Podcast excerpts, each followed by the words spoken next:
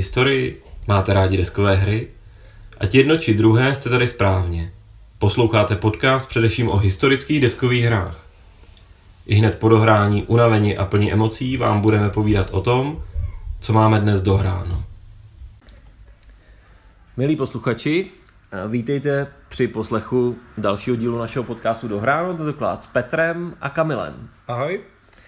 A dnes jsme dohráli samozřejmě také hru, ale o té vám povídat nebudeme. Ale možná je celkem zajímavé je zmínit. Jo, protože jedná se o hru France 1944 od Marka Hermana. To je hra z roku 86 a je zajímavá tím, že teďka vlastně Compass Games oznámili, že ji převydají v nové edici. Takže dovedu si představit, že až to zahrajeme víckrát, že třeba vám dáme nějaký preview na, na tu novou verzi, nebo dáme recenzi té stávající a řekneme, jak by se to mohlo změnit v té, v té nové. Ale o tom příště. O, o tom příště. V každém případě je to vlastně hra o uh, západní frontě druhé světové války, mm. o postupu od Normandie až, e, až do Německa a celkem nás zaujala. Na to, že je to mm-hmm. tak stará hra, tak uh, nám přišla velice originální a se spoustou zajímavých elegantních mechanik. Ale tím to uzavřeme a pojďme se věnovat tomu, o čem má být dnešní díl. Jasně. A uh, dnešní díl uh, je o hřek, uh, bude vlastně o dvou hrách a obě hry jsou solitérní. To je důvod, proč jsme si teda zahráli něco úplně jiného. A možná vám to bude připomínat ten díl o Fornovu, protože se budeme taky bavit o jedné společné události.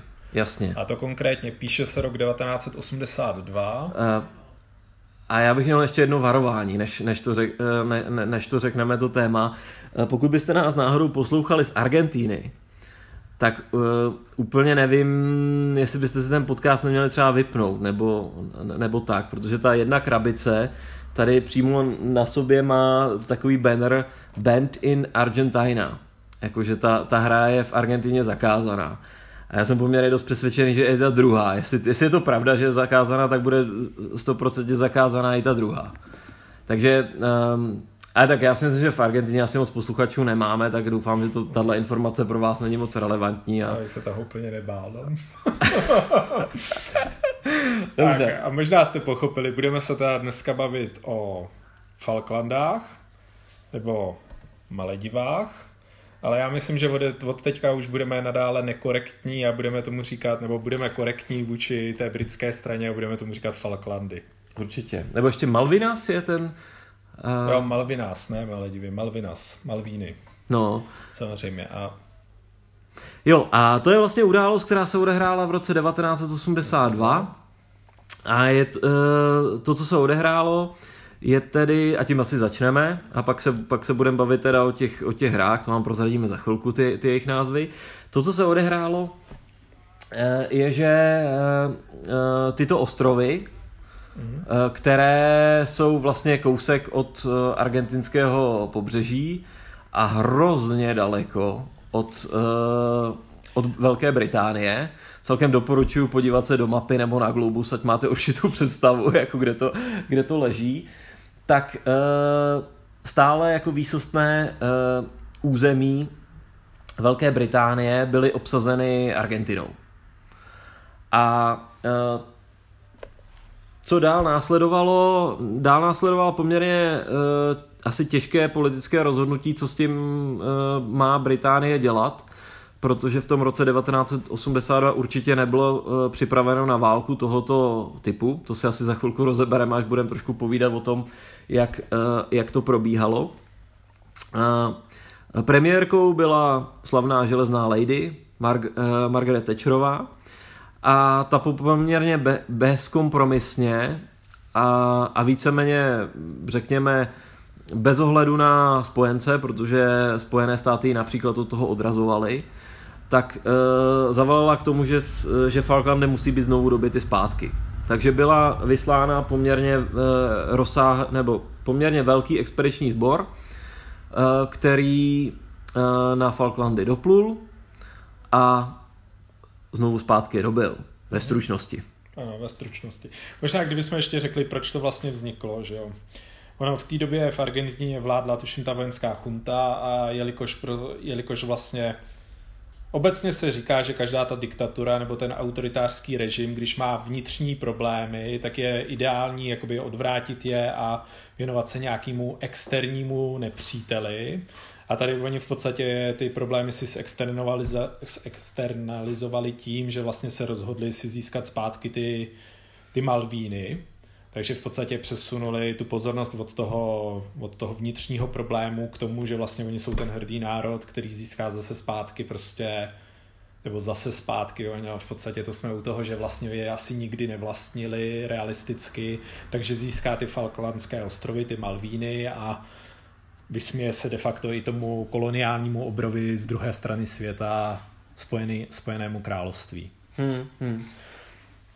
Jinak na druhou stranu eh, strategická nebo obchodní nebo jakákoliv významnost těch Falkland je asi, asi poměrně zanedbatelná. Myslím, že je nulová, že jakoby v podstatě úplně kdysi dávno prostě to bylo nějaký, jakoby to byla stanice, ke který občas doplula nějaká loď, která tam doplnila zásoby a plula dál do Jižní Ameriky nebo třeba k Africe, ale vlastně jinak jako tam není nic prostě. Já myslím, že tam jsou nějaký velrybáři, prostě trošku dobytka a v podstatě jako nemá to žádný nerostný bohatství, nemá to žádnou extra velkou populaci. Jsou tam ovce. Jo, strat... ovce, ano. Strategi... Strategicky je to vlastně jako de facto bezvýznamný kus, kus země. Ono i jako by vlastně někteří ty historici říkají, že právě v podstatě, kdyby třeba tehdy Argentinci přišli s tím, hele, jako my si to vezmeme, my to budeme spravovat, budeme se chovat nějak rozumně, tak, tak prostě by jim to Britové dali, protože vlastně se jim nevyplatilo udržovat to, to, to vlastně impérium na takovou vzdálenost, ale tím, že si to vzali násilně, tak prostě ta Británie reagovat musela, nebo chtěla. Hmm. Je to tak a uh, u jedné z těch her v Designer Notes, teď už klidně řeknu ten název Mrs. Thatcher's War, tak uh, autor poměrně hezky rozebírá tu historii těch ostrovů oh. a z té historie poměrně vyplývá, že ono zase nějaký velký mocenský zájem o to tam v té historii téměř nebyl nikdy, ale že ve finále uh, opravdu patřili, patřili těm, těm Britům. Tak ono je to složitý, že ono to začalo jako nějaká španělská, portugalská kolonie, mm. prostě. Pak tam přijeli ty Britové, tyhle vlastně dva národy se tam chvilku o to hádali, ale v podstatě, když jakoby Argentinci říkají, že jim to výsostně patří, protože nějakcí jejich jako předci tam kdy byli, tak, je, tak vlastně ten nárok je možná jako spochybněný už tím, že Argentinci sami nejsou žádný původní národ, takže jako nemají žádný nárok si nárokovat jako nějaký ostrovy, který byly obsazeny dávno předtím, než vzniklo cokoliv čemu by se dalo říkat dnešní Argentína prostě. Hmm, hmm. Zatímco britský imperium vlastně tou dobou už byla jako dávná říše. No.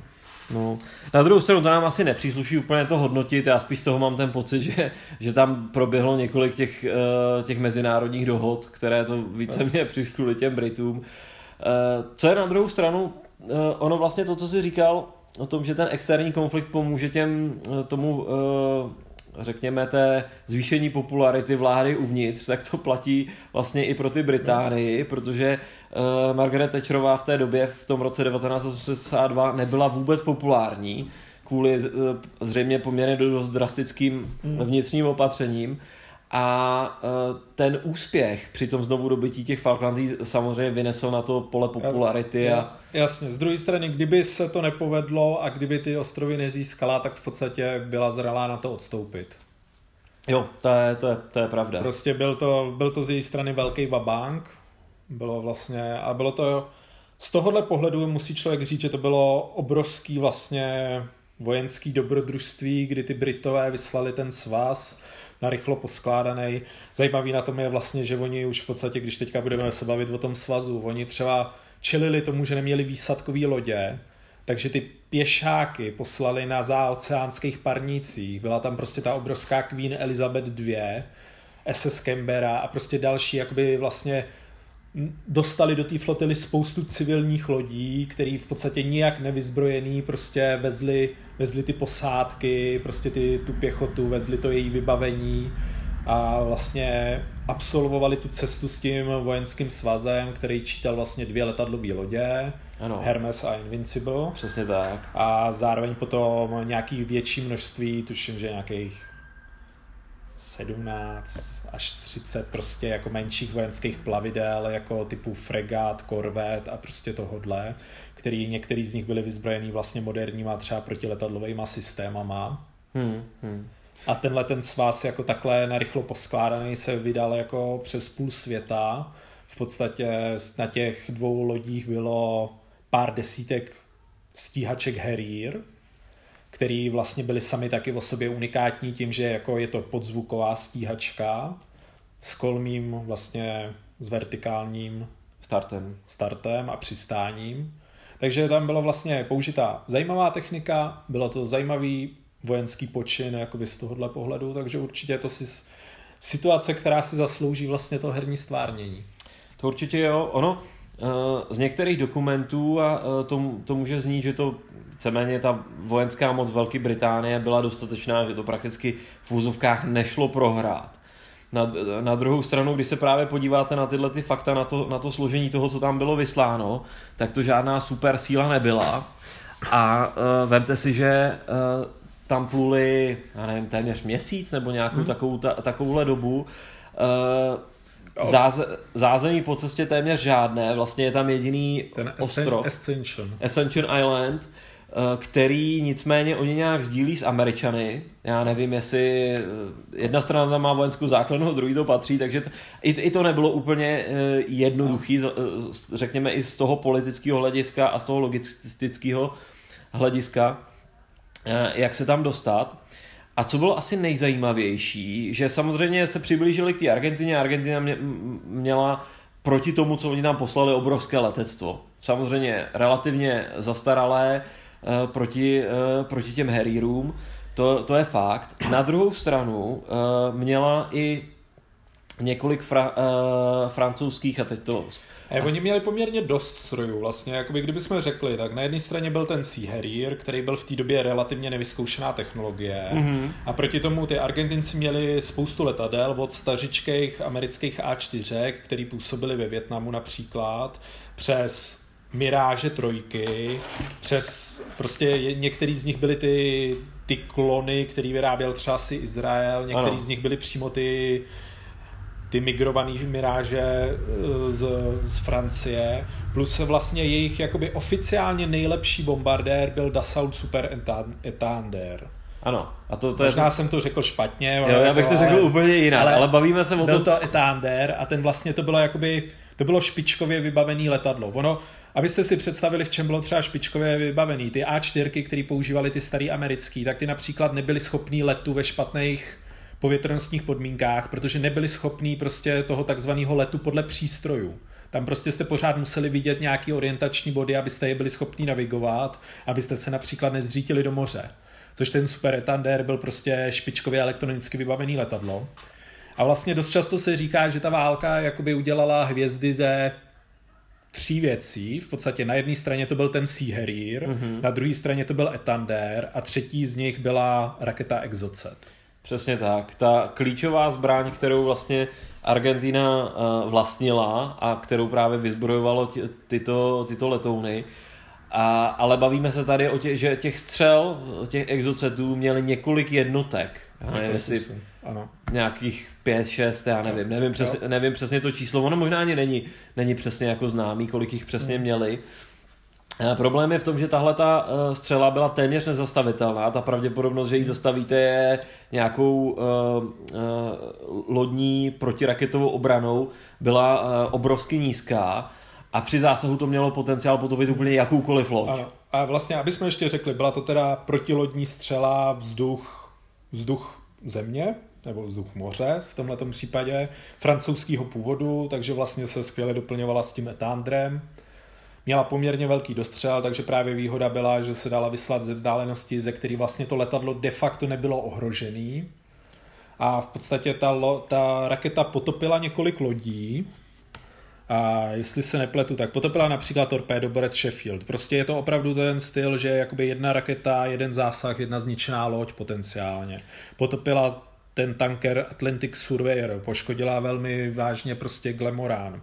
Takže tam vlastně vidíte, že ta jako střela byla strašně silná, no a Jo, a to mimochodem jedna z těchto těch, nevím teď, která přesně to byla, ale eh, ta ve skutečnosti selhala, ta jako zasáhla, no. ale nevybuchla jo. při tom dopadu. Já jako. myslím, že na tom Glamoránu prostě, že jakoby to vlastně jako jenom prolítlo tím trupem a málem to vyřadilo tu loď, ale Tady jakoby ono se totiž i ukazuje, jak se posunula strašně ta technika, že jo? protože prostě když si představíte ty lodě v první světové válce nebo hlavně v druhé světové válce, tak to jsou prostě lodě, které mají na sobě 10-20 cm pancíř a vlastně byli schopni tomu odolávat. Ale teďka vlastně s tou moderní výzbrojí, s těma řízenýma raketama, ty moderní lodě vlastně de facto se nespolíhají na tu pasivní ochranu, na ten pancíř, ale spolíhají se na tu aktivní ochranu, na to, že kolem sebe máte ten raketový deštník, který pokud možno ty rakety sestřelí a že zároveň ve vzduchu máte ty vlastní stíhačky, který v podstatě pokud možno sestřelí ty, ty bombardéry dřív, než je vypustí. Hmm. A Kdybychom to ještě k něčemu připodobnili, tak vlastně když se občas jakoby mluví o tom, že je nějaký jakoby zvýšený napětí prostě v tom jeho čínském moři, tak de facto američani teďka řeší ten samý problém, že jakoby tam je, většina jejich síly je projektovaná skrz letadlovou loď a to je prostě plavidlo, jedno plavidlo za několik miliard dolarů, který potenciálně může být zničený jednou extra silnou raketou. Přesně tak, no. Vlastně já si myslím, že v tom roce 1982 eh, svět vlastně viděl takovou trošku předzvěst toho, jak by vypadala teď současná námořní válka hmm. vlastně od té doby jo. až do dneška. Já si myslím, že dneska by byla ještě násobně ničivější a že by to bylo no. úplně neuvěřitelně tragický a neuvěřitelně rychlý jako konflikt tohohle toho, tohohle toho typu. De facto je na to poměrně dost her. Dneska už my jsme spolu třeba hráli ten Breaking the Chains, teďka jako nově vlastně pokračovatel toho systému je South China Sea, Jasně, zase od Johna Gorkovského. Johna Gorkovského Compass, Games. Compass Games. A jsou to nesmírně zajímavé hry, ve kterých vlastně obě jsou postavený tak, jako že je to nějakých 2020-2030, takže tam máte tu top techniku na straně Ameriky F-35, prostě na straně Číny ty stealth bombry, ty stealth stíhače, který vlastně jakoby jsou nějakým knockoffem těchto těch technologií, plus se tam občas operuje s tím, že už ta Čína má vlastně tu balistickou střelu, která je schopná zlikvidovat tu letadlovou loď. Hmm, hmm. No, ale pojďme zpátky teda roku, do roku 1982. Uh, my už jsme zmínili některé ty zajímavé aspekty té kampaně, což byly právě riziko těchto těch střel. Přiznám se, já třeba, já jsem uh, o tomhle konfliktu nic pořádně nenačetl, ale zkouknul jsem několik dokumentárních filmů, ty si celkem snadno do, dokážete najít na YouTube a tam ten význam až tak moc uh, nevyzdvihovali, ale když si třeba zahrajete tu jednu z těch, uh, tu druhou z těch her, o které se dnes budeme bavit, Verzeris Discord, tak tam si myslím, jako riziko toho od těch exocetů pocítíte, že to je zbraň, která opravdu mm. uh, myslím si, že prostě Britové měli poměrně dost štěstí, že ty ztráty byly jenom takové, jaké byly proti těm těm zbraním. Ale já nevím, ono jako zase ono nebylo jednoduché tu jako raketu tam pořád dopravit, že jo, prostě ono se říká, že vlastně většinou Přestože Preter říkal, že de facto Falklandy jsou blízko Argentíny, tak ono je to třeba nějakých 400 kilometrů, takže vlastně to letadlo pořád už jakoby mělo poměrně dlouhou cestu, než se tam dostalo, když vlastně napadali ten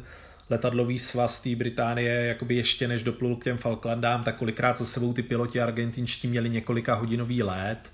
A teďka spousta z nich vlastně věděla, že jsou hůř vyškolení než ty jejich britští protivníci, takže jako pořád to tam nebylo jednoduchý dopravit a i tím, že jsme si řekli, že to jako by prostě měli třeba těch šest raket, ona to byla taky ta, jako hodně psychologická zbraň. Podobně jako v druhé světové byla V1, V1, hmm. V1, V2, tak vlastně válku to formálně asi téměř nemohlo rozhodnout. Kdyby to strefilo jako jedno z těch letadlových lodí, tak by to bylo jako tragický, ale... No nebo ten zaoceánský křížník teoreticky, no. Tam je otázka, jestli ten by to potopilo nebo ne, no. Je jako... fakt, že Eh, a to je v těch hrách taky vidět, ta převaha Sea Harrierů a kvalita těch pilotů britských je samozřejmě jako Uh, dost významná a uh, ty, uh, ti argenštití piloti měli asi dost peklo jako v, v boji s nima. To je jako...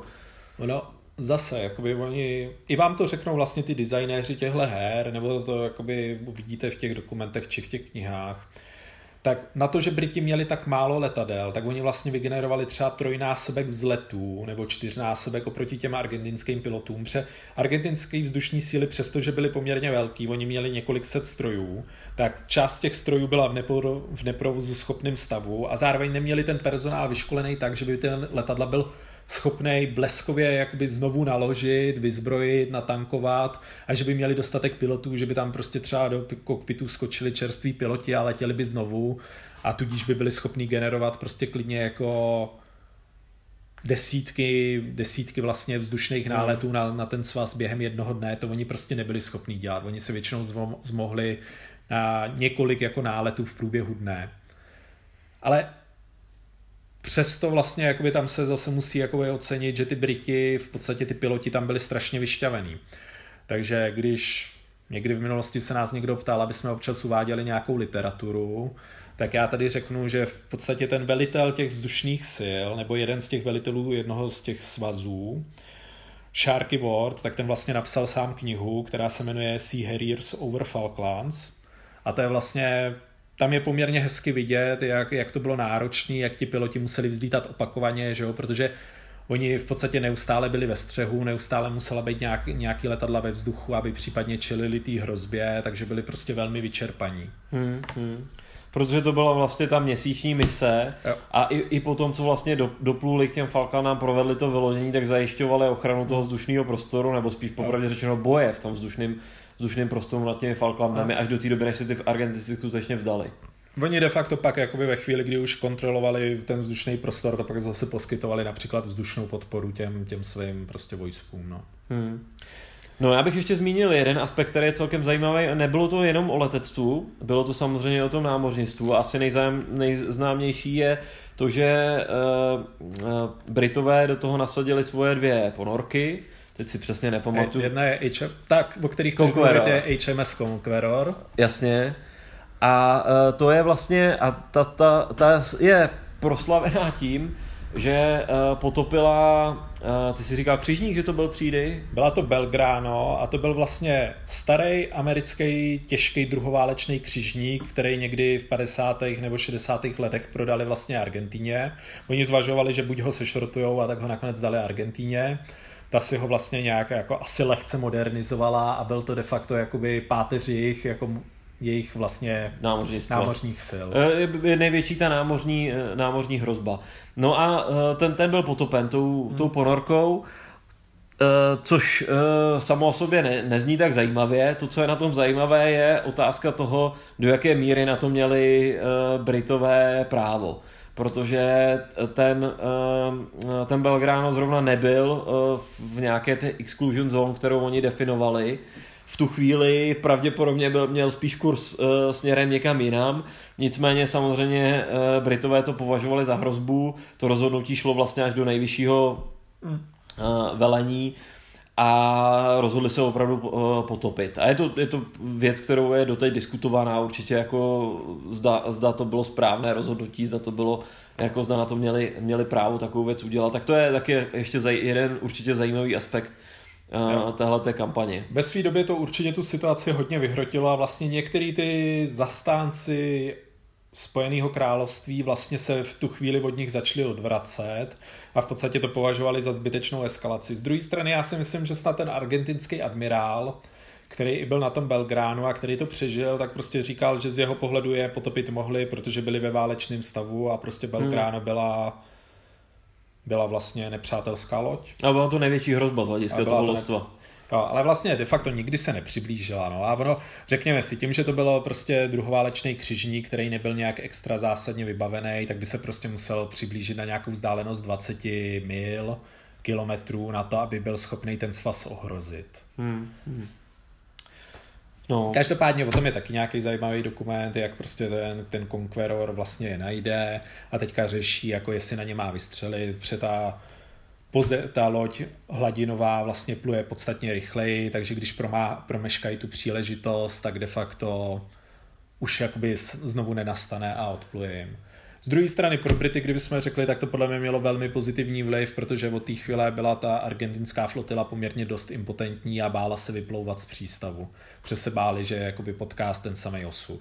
No teda, čím je to ještě jakoby samozřejmě negativní, je ten, že prostě na Belgránu zemřelo poměrně dost námořníků argentinských. Hmm, určitě, určitě.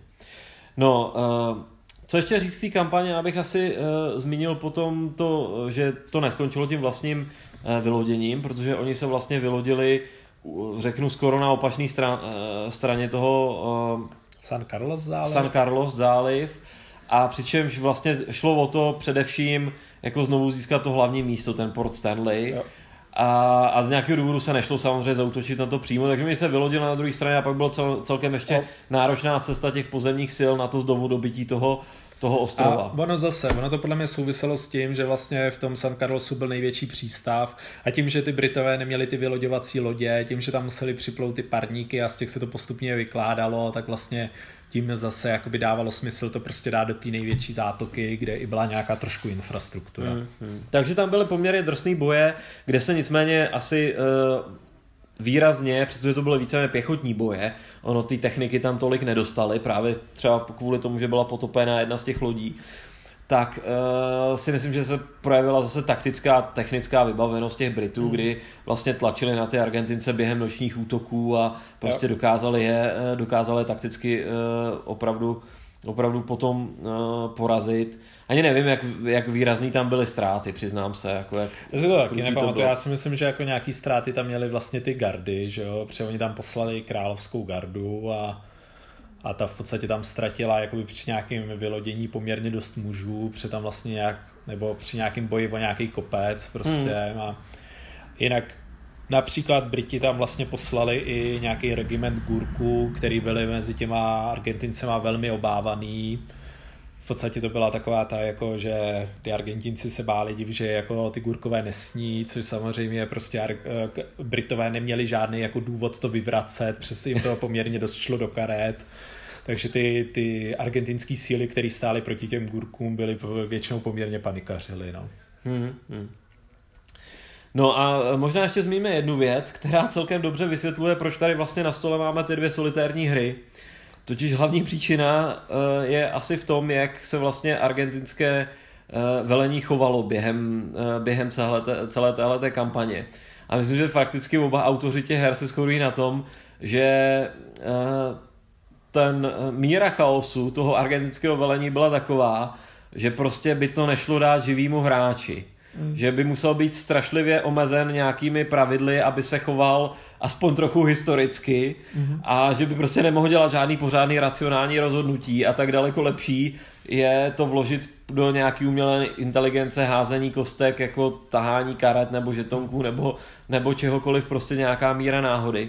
Takže proto obě hry jsou solitérní a obě hry jsou vlastně o tom, že hrajete opravdu za ty Brity, protože hráč za Argentince by se dost nudil, nebo by ho ta hra musela strašně sešerovat uh, nějakými pravidly simulujícími neschopnost. Abyste si zase představili, o čem to je, tak tam vlastně se mezi sebou přelo letectvo, námořnictvo a zároveň prostě občas tam do toho ty političtí lídři dali jako rozkaz, na co se bude útočit, takže to vypadalo tak, že jednu chvíli zoufale útočili na svás, v druhou chvíli se snažili vymlátit ty ty už vylodivší se Brity prostě z těch ostrovů. A vlastně nemělo to žádnou jakoby jednotnou strategii, prostě mohlo se stát, že jeden den útočili tam, druhý den zase úplně někam jinam, prostě bez ladu skladu, prostě bez nějakého jako extra smyslu. No. Hmm. Většinou to vypadalo stylem, vezměte všechno, co zrovna lítá a pošlete to prostě raně. No. Dobře, pustíme se do her. Já myslím, že asi můžeme, nějaký historický intro jsme si řekli, tak jo. pojďme. Pustíme se do toho. Takže my máme tady před sebou, jak už jsem řekl, dvě solitérní hry, které, které já bych řekl, že na první pohled jsou prakticky totožné v tom tématu. Obě vám mají dát uh, vlastně pohled na celou tu kampaň, na to no. z pohledu těch Britů. Máte si to zahrát, tu krizi od začátku uh, do konce a pokusit se ji vyřešit. Takže z toho pohledu jsou, uh, jsou si vyloženě o to srovnání říkají. Mm-hmm. My vám teda povíme nejdřív o jedné, pak o druhé a pak si probereme plusy a mínusy u obou no. těch uh, her. Já bych začal tou větší krabicí. Ta větší krabice se jmenuje Where There is Discord. Uh, což mimochodem uh, je začátek teď uh, citátu nějakého mnicha nebo někoho, nevím. Nicméně je to, ten citát proslavila právě Margaret Thatcherová, která těmito slovy vlastně se uvedla do funkce a znělo to dál Where there is discord, uh, may we bring harmony. Doufám, že to moc nekomolím. Ale asi vidíte i tu, i tu pointu, eh, že eh, kde je ten nesoulad, ten rozpor nebo ta rozepře, eh, tak přinesme harmonii. A to je, to je parafráze toho, co se tady vlastně Britové svým způsobem udělali. A takže to je první hra s podtitulem War in the South Atlantic. A druhá hra, ke které se dostaneme za chvilku, se jmenuje ještě jednodušším způsobem uh, Mrs. Thatcher's War a zase s podtitulem The Falklands 1982. Uh, eh, tak, pojďme se nejdřív pustit do toho uh, Where there is Discord. Tak, uh, začneme asi designérem. To je Daniel Hodge a Hodges. Hodges? A. a tuším, že Fifth Column Games to vydalo. Což je firma, kterou byste těžko hledali skoro. Ta vlastně vydala pouze dvě hry, jestli se neplet... Ne, tři hry, tři hry, ať nelžu. Fakt tři? Tři hry vydala Murder is Discord, vydala Operation Cromwell a vydala... Code Wars Cromwell, ne? Code War Cromwell a vydala tu třetí a to jsou Lost Battles od toho Phila Sabina. Aha. Ty vyšly taky u nich. Dobře, nicméně ty první dvě, co jsme zmínili, jsou hry od Daniela Hodgese, a my jsme se tady před chvilkou bavili, že jsou to asi jediné jeho Já hry. myslím, že to jsou jediný. On pak projektoval nějakou hru, který měli, nějaký další hry, které měly být na zajímavý témata. Jedna tuším byla o Maďarsku, vlastně o té krizi na konci 50. let nebo v té druhé polovině 50. let v tom Budapešti. Mm-hmm. A ta druhá hra, myslím, že měl něco s Berlínem, nějaký prostě zásobování Berlína, nebo jako nějaký šarvátky při tom rozdělování Berlína, stavění zdi a tak prostě. Takže mohly to být zajímavý témata, ale bohužel naposledy jsem od něj slyšel, o něm něco slyšel před pár lety. Hmm. Jinak tuším, že to já nevím, on je novinář, historik, něco takového. Nevím, ale je to Brit. Že? Je to Brit, ano. A na těch designech je to znát, protože to, to, o čem se bavíme dnes, je jedno, uh, řekl bych, silně britské téma a to druhé, ta hra Code Word Cromwell, tak je, to je vlast... taky velmi silně britské. To je taky velmi silně britské, protože je to o, co kdyby se Hitler skutečně vylodil v Británii. V druhé světové válce, nebo tě, jakoby, no je to skoro nějaký alternativní, že to je jakoby někde hodně na začátku války. A dokonce snad je to zajímavý tím, že v podstatě ta hra vychází z nějaký simulace, kterou mělo kterou měli vlastně ty britské zálohy a na který opravdu trénovali jako důstojníky pro to, jak by to vypadalo, kdyby, kdyby se tam ty Němci objevili, jak by si měli počínat, protože určitě by část populace kolaborovala a tak dále. Takže to je taky poměrně zajímavá hra, kde vlastně vy v podstatě ovládáte jednotlivý vesničany, v té v malé vesnici, ve které se to odehrává, vlastně bojujete nějakým způsobem s těma německýma jednotkama, snažíte se odhalit potenciálního špiona ve vašich řadách a vlastně udržet některé klíčové budovy. Ale to je jako taková mikrosimulace, přitom fakt máte jednotlivé postavy, takže prostě máte jakou školní dívku, která dělá něco, prostě můžete tam hledat, jako dojdete a prohledáte nějakou místnost, ve které najdete granát, prostě jdete ho po někom hodit. Až tímhle, Takže až něco jako This War of Mine hozený do do toho. Skoro bych řekl, že jako ano, že kdyby se to jako k něčemu připodobnilo, ale jako na, na rozdíl od This War of Mine tam není jakoby ten psychologický aspekt jako zdaleka tak, mm, tak mm. prostě stvárněný. Ale každopádně já jsem hrál v obě a mm, Berderis Discord je jako každopádně jako to jeho mistrovský dílo. Mm-hmm. No, to si teda předlí s tím hodnocením, ale to, a, já myslím, že to, takhle, jako... to nevadí. Tak uvidíme Jasně. ještě, jestli je to skutečně mistrovský ano. dílo. Každopádně pojďme si ještě říct, eh, ta hra je zajímavá uh, i tím, že je v takové dost velké krabici. Aha. Ta velikost je taková skoro něco jako uh, Fantasy Flight Games dříve vydávalo takové ty hry v takzvaných těch rakví. Teď už se to ani nedělá. Takže ta, ta, ta krabice je prostě nadstandardní. I, ta, i na rozměry vlastně nějakých Ameritrashových her. Uh, je to poměrně uh, taková velkolepá produkce, protože i ta uh, deska je obrovská na to, co na ní je tak uh, je prostě zabírá obrovské množství stolů a je to takový řekněme, je to taková deska pro design, ona není moc funkční, mm. zas tak moc toho na ní nenajdete, ale najdete na ní prostě vlastně tu geografii, pak uh, celkem hezky zobrazené uh, ty uh, ty letadlové lodě a pak prostor pro takové opravdu gigantické žetony. Uh, větší než... Co, já myslím, že jsou jednopalcový. Jo, to asi bude jeden palec. Prostě nějakých, jako těch 2,5 cm. Jsou obří, jsou úplně nádherný, jsou tam ty malůvky těch jednotlivých strojů a jsou nefunkční. Jo, to jako- se řekne klidně rovnou, no, protože oni jsou krásní ty žetonky, ale na to, abyste si zjistili nějaké charakteristiky, tak ten žeton musíte no. otočit a podívat se na druhou stranu. Přičemž jakoby v podstatě na tom žetonu je tolik místa, že by mohl být krásný a zároveň jste mohli mít ty statistiky na té přední straně. Přesně tak, ale uh, se autor uh, a asi na tom silně spolupracoval uh, jako na grafickém designu Mark Mahaffey, který je teda designer uh, grafický, což je poměrně slavný designer, kterého my s Kamilem moc nemáme rádi, protože v poslední ne, době... Takhle, já bych řekl, mně se ten, jakoby, ten vztah hodně vyvíjel, protože on třeba ten Discord vypadá nádherně a i ty hry, které dělal v té době, tak byly pořád hezký. Prostě občas jako jste tomu mohli vytknout něco, co se funkčnosti designu týče, ale prostě ty věci vypadaly perfektně. Ale pak posuneme se o pár let později a mluvili jsme tu o Fortress Europe, ve který máte prostě takovou hnusnou mapu, fakt hnusnou mapu prostě a a pastelový barvy, pastelový skoro růžový. Přesně no. ve, ve hře z první světové války udělal prostě tam, kde žetony se dělají s helmičkama, tak udělal růžový helmičky prostě, nebo růžový žetony a vlastně jakoby, čím tím dál víc, jakoby on zachází do té kontroverze, že používá prostě barvy, které jsou vysloveně takový doteď se nepoužívaly v tomhle jakoby průmyslu a spoustě lidí to vadí a i mně se jako ty jeho vě- grafické věci v poslední době nelíbí.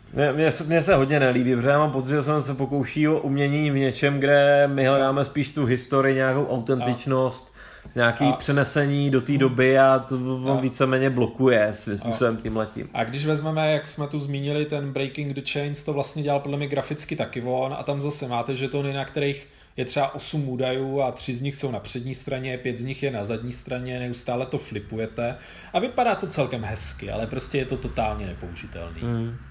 Nicméně ten Discord jako, eh, ten vypadá opravdu hezky pořád, ale ta eh, nefunkčnost je jako poměrně, poměrně významně znát. Když jsme už nakousli i ty komponenty, tak třeba tady jsou karty uh, událostí a to je celkem zajímavý počin a ta karta událostí má na sobě vždycky nějaký krátký citát, číslo karty a fotku. A to je všechno. Na to, abyste zjistili, co ta událost dělá, tak na to je tu separátní vlastně buklet, taková knížečka, kde si prostě najdete přímo tu událost a tam si to přečtete do detailů. A já to beru jako celkem jako plus, je to, je to dost originální, to, to celkem jako eh, vtáhne. Já, do to, já do to vlastně situace. hodnotím i pozitivně z toho, že to jako navazuje takový ten trošku gamebookový dojem a je to třeba dobrý v tom, že vlastně tím, že tu kartu náhodou si otočíte, tak si neprozradíte efekty její. Prostě bez toho, aniž byste zapátrali v té knížce, tak úplně nevíte, jako co vám to přinese, jestli je to jako super efekt nebo jako negativní efekt. Hmm, hmm. No, pojďme teda k, k mechanikám. Jak je ta hra postavená? Uh, co je asi důležité říct, tak Verzeris Discord uh, vlastně vůbec nezahrnuje tu fázi bitvy na tom ostrově.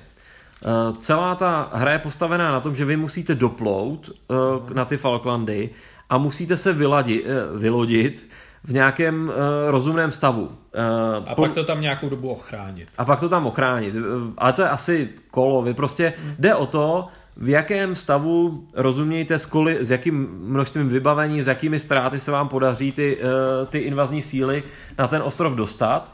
A podle toho se dozvíte, jak jste vyhráli. Jestli jste vyhráli masivně, nebo naopak, jestli jenom nějaké minoritní vítězství, nebo nějaká remíza. A je to postavené na tom, že podle toho, jak se vlastně těm Britům povede dostat teda to vybavení a ty síly na ten ostrov, tak podle toho se měří uh, vlastně ten úspěch.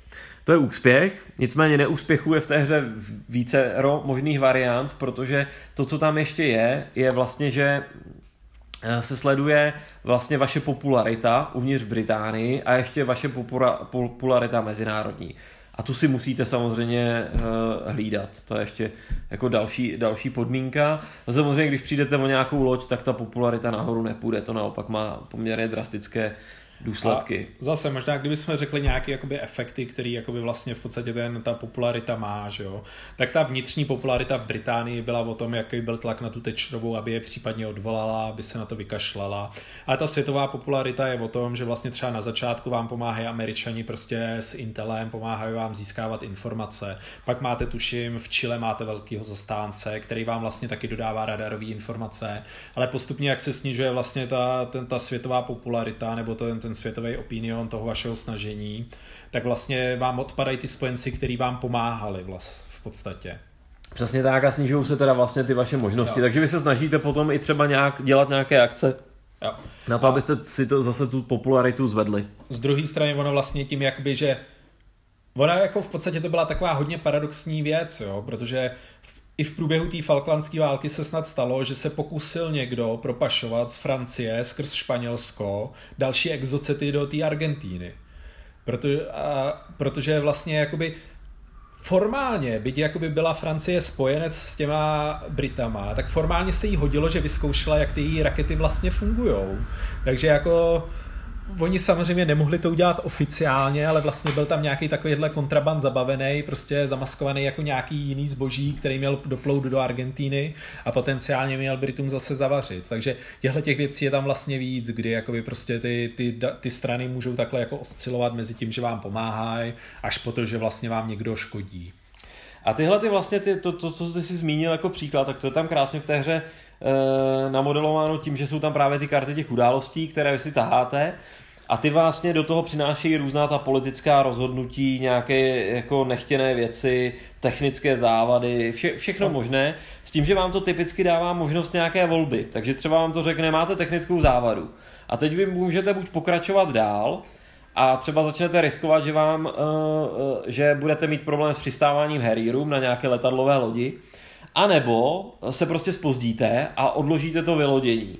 A v tu chvíli samozřejmě zase riskujete, že se vylodíte, když už to bude pozdě a podobně. Hmm. Takže t, eh, každé to vám dává, každá ta událost vám dává velice zajímavé rozhodnutí na úrovni toho, co eh, po vás někdo chce nebo eh, co se vám vlastně děje. Jsou tam třeba hrozně hezká ta, ta dilemata, když to po vás chce nějaký politik. Jako. Prostě dostanou nápad, že byste měli zkusit udělat nálet na nějaké letiště v Argentině, protože možná jsou tam ty exocety. Vy samozřejmě vidíte, že pravděpodobně, že byste je zničili touhletou metodou, je téměř nízká nula, že pravděpodobně spíš přijdete o spoustu herírů, ale pokud to neuděláte, tak zase eh, třeba vám klesne ta popularita a podobně. Eh, podobně. Hrozně hezká dilemata to dává. My jsme ještě nezmínili jednu věc, která vlastně byla poměrně zásadní a to, že ty Britové, aby si jako aspoň částečně zlepšili ty svý šance, tak tam v podstatě vysadili několik týmů SAS, Mm-hmm. Jednak do Argentíny, jednak vlastně na ty Falklandy, který tam prováděli nějakou záškodnickou činnost. Takže přesně i v obou těch hrách je nějakým způsobem nasimulovaný to, že můžete zkusit provést nájezd těma SAS na, na to skladiště těch exocetů, nebo že můžete prostě zase nějakým způsobem jakoby ovlivňovat to dění přímo na těch ostrovech a tak dále. Přesně tak. Takže to ty hry v obě simulují a opět jakoby v podstatě to ukazuje to hrdinství těch mužů, který vlastně na v cizím území jakoby vědouce, že kdyby byli dopadeni, tak, jako, tak to s nima neskončí dobře, tak tam prostě operovali a snažili se tomu svým národu nějak pomoct. Mm-hmm. Konkrétně v tom Varzaris Discord tam největší užití těch uh, eh, SAS je, je vlastně v tom, že vám monitorují ty letiště mm-hmm. a uh, dávají vlastně včasné var- varování, což je tam samozřejmě hrozně podstatné. Protože teď se vlastně dostáváme k tomu jádru, co vlastně v tom Discordu děláte a to je to, že vlastně, já bych řekl, že tam řešíte dvě věci. Eh, řešíte jednak tu leteckou válku a jednak tu námořní. Mm-hmm. A uh, vy tam máte vlastně nějaký displej, na které máte rozloženou tu flotilu, uh, takovou, tak, takový kolečko, řekněme, kolečko. rozdělené do nějakých zón, kdy vy máte nějaké ty lodě, které chráníte, to jsou ty přepravní, a pak máte ty vojenské lodě, které se, se snaží chránit a ty dáváte na ty, na, na, ty, na ty kraje. A z tohleto je tam na jednom místě na té desce, ale fakticky se to postupně přibližuje k těm, eh, k těm Falklandám, jak eh, celá ta flotila pluje. Ona není takhle jednolitá hned na začátku, oni taky jako se eh, dopluli v několika vlnách, takže tam se to postupně nějak spojuje, ale velká část té hry je o tom, jak vlastně manažujete tu flotilu, jak ji rozestavíte a podobně. Jo. Stejně tak pak tam operujete vlastně s těmi ponorkami, Uh, přičemž je dáváte právě možnost, které zóně, zóně ty ponorky mají vlastně operovat a oni se snaží, nara- můžou narazit samozřejmě na argentinské ponorky, anebo můžou narazit na tu argentinskou flotilu a případně na ten nejpodstatnější cíl, na ten uh, křižník Belgránu. Ale to ještě vůbec neznamená, že vy byste byli schopni na ten Belgráno zautočit. Je tam zase hezky nějaký hod na rules of engagement, jestli skutečně dostanete to povolení k tomu útoku nebo ne a samozřejmě to má různé, uh, různé dopady podle toho, jak, jak, jak to dopadne. Ale vaším cílem je fakticky bránit tu, tu flotilu a doplout tam v dobrém stavu. Mm-hmm. No a druhá věc, která se děje, jsou teda nálety vlastně těch, uh, těch uh, Argentinců, které se samozřejmě zahušťují s tím, jak čím víc jste blíž.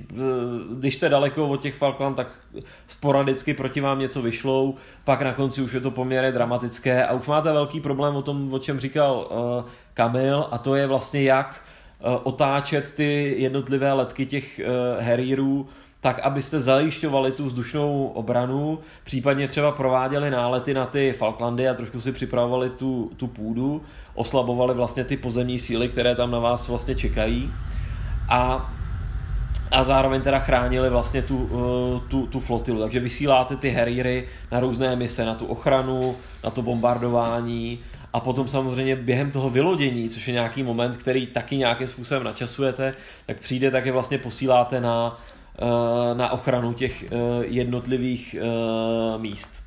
Jednotlivých prostě bodů, kde se, kde se vlastně vyloďujete v té, v té zátoce, v tom zálivu. A ono, abyste si představili, jakoby ten, ten management toho svazu je strašně důležitý a abyste měli představu, jak to vlastně vypadá, tak tuším, že ten displej je rozdělený do nějakých 12 polí, mm-hmm. kdy vlastně vy máte ten centrální svaz a pak ty letadla v těch, nebo ty lodě a ty letadla v těch jednotlivých sektorech ho chrání. A v podstatě i tím, jak se přibližujete tím, jak se přibližujete vlastně, tak možná je to o něco méně, ale tím, jak se přibližujete k těm Falklandům, tak se vám mění ty jakoby místa, ze kterých nalítají. Takže ze začátku vlastně téměř výlučně nalítají z nějakého toho jeho západu, jestli se nepletu, ale pot, potom postupně vlastně vám občas můž, častěji můžou zaletět i například z týlu, takže vy vlastně podle toho musíte přeskupovat ty obrané lodě toho svazu. A tam, proč to děláte a jak to děláte, tak vlastně každá z těch lodí je jinak vybavená, takže některý z nich mají vlastně protiletadlový systémy dlouhého dostřelu, některý z nich mají vlastně jenom eh, krátký dostřel a podle toho to měníte. A vlastně vždycky za všech okolností vy chcete, aby se neprobojovali směrem k těm přepravním lodím a k těm letadlovým lodím. Přeto jsou ty nej, nejhlavnější vlastně asety toho svazu. Přesně tak, no. Já bych řekl, že potom, když bychom začali rozebírat trochu ty boje, tak to není úplně jednoduchá záležitost, mm-hmm. co se týče toho házení. Je tady zajímavý, že je tady použitý takový zvláštní mechanismus na většinu, neříkám úplně na všechno, ale e, máte tady různé kostky. Máte tady od čtyřstěné kostky asi až po 12 stěnou. 12 stěnou a samozřejmě všechny ty různé druhy mezi tím. A e, s těmi se různě hází a e, téměř vždycky je to o tom, že dost často počítáte vlastně jenom, kolik vám padne jedniček, to je takový mhm. jeden ze základních mechanismů, který tam je. Eh, nebo je to podhazování nějakého čísla v některých případech. A během těch leteckých soubojů je tam hrozně zajímavá ta varianta, že vlastně uh, vy hodíte za jednu stranu nějaká, nějaká čísla na nějakých kostkách a pak se vlastně snažíte hodit na uh, kostkách té, to, té, té protistrany, co jsou typicky ty vaše Sea Harriery a pokud se to trefí, tak vlastně dojde k sestřelu. Jo? Kdy se vlastně m, m, možná to asi nepopisuju úplně intuitivně, je to o tom si to spíš zahrát. Na druhou stranu, uh, když do toho proniknete, tak to není mechanicky složitý systém, jenom na začátku to chvíli trvá, než se do toho dostanete ale potom to hrozně hezky, aspoň pro mě to dělalo takový ten dojem uh, těch leteckých soubojů, kde už prostě jsou tam ty uh, zaměřovací střely a jde o to jako o tu kvalitu těch letadel, o té elektroniky, jak se dokážou eh, chytit, tak to je právě to, že některé ty kostky jsou daleko přesnější než, než ty jiný a uh, jsou to zajímavý, zajímavý mechanismy.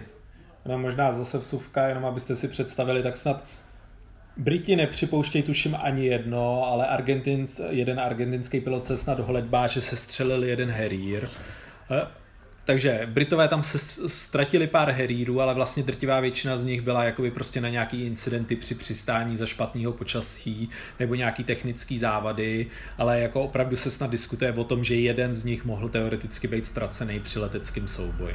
Hmm, hmm.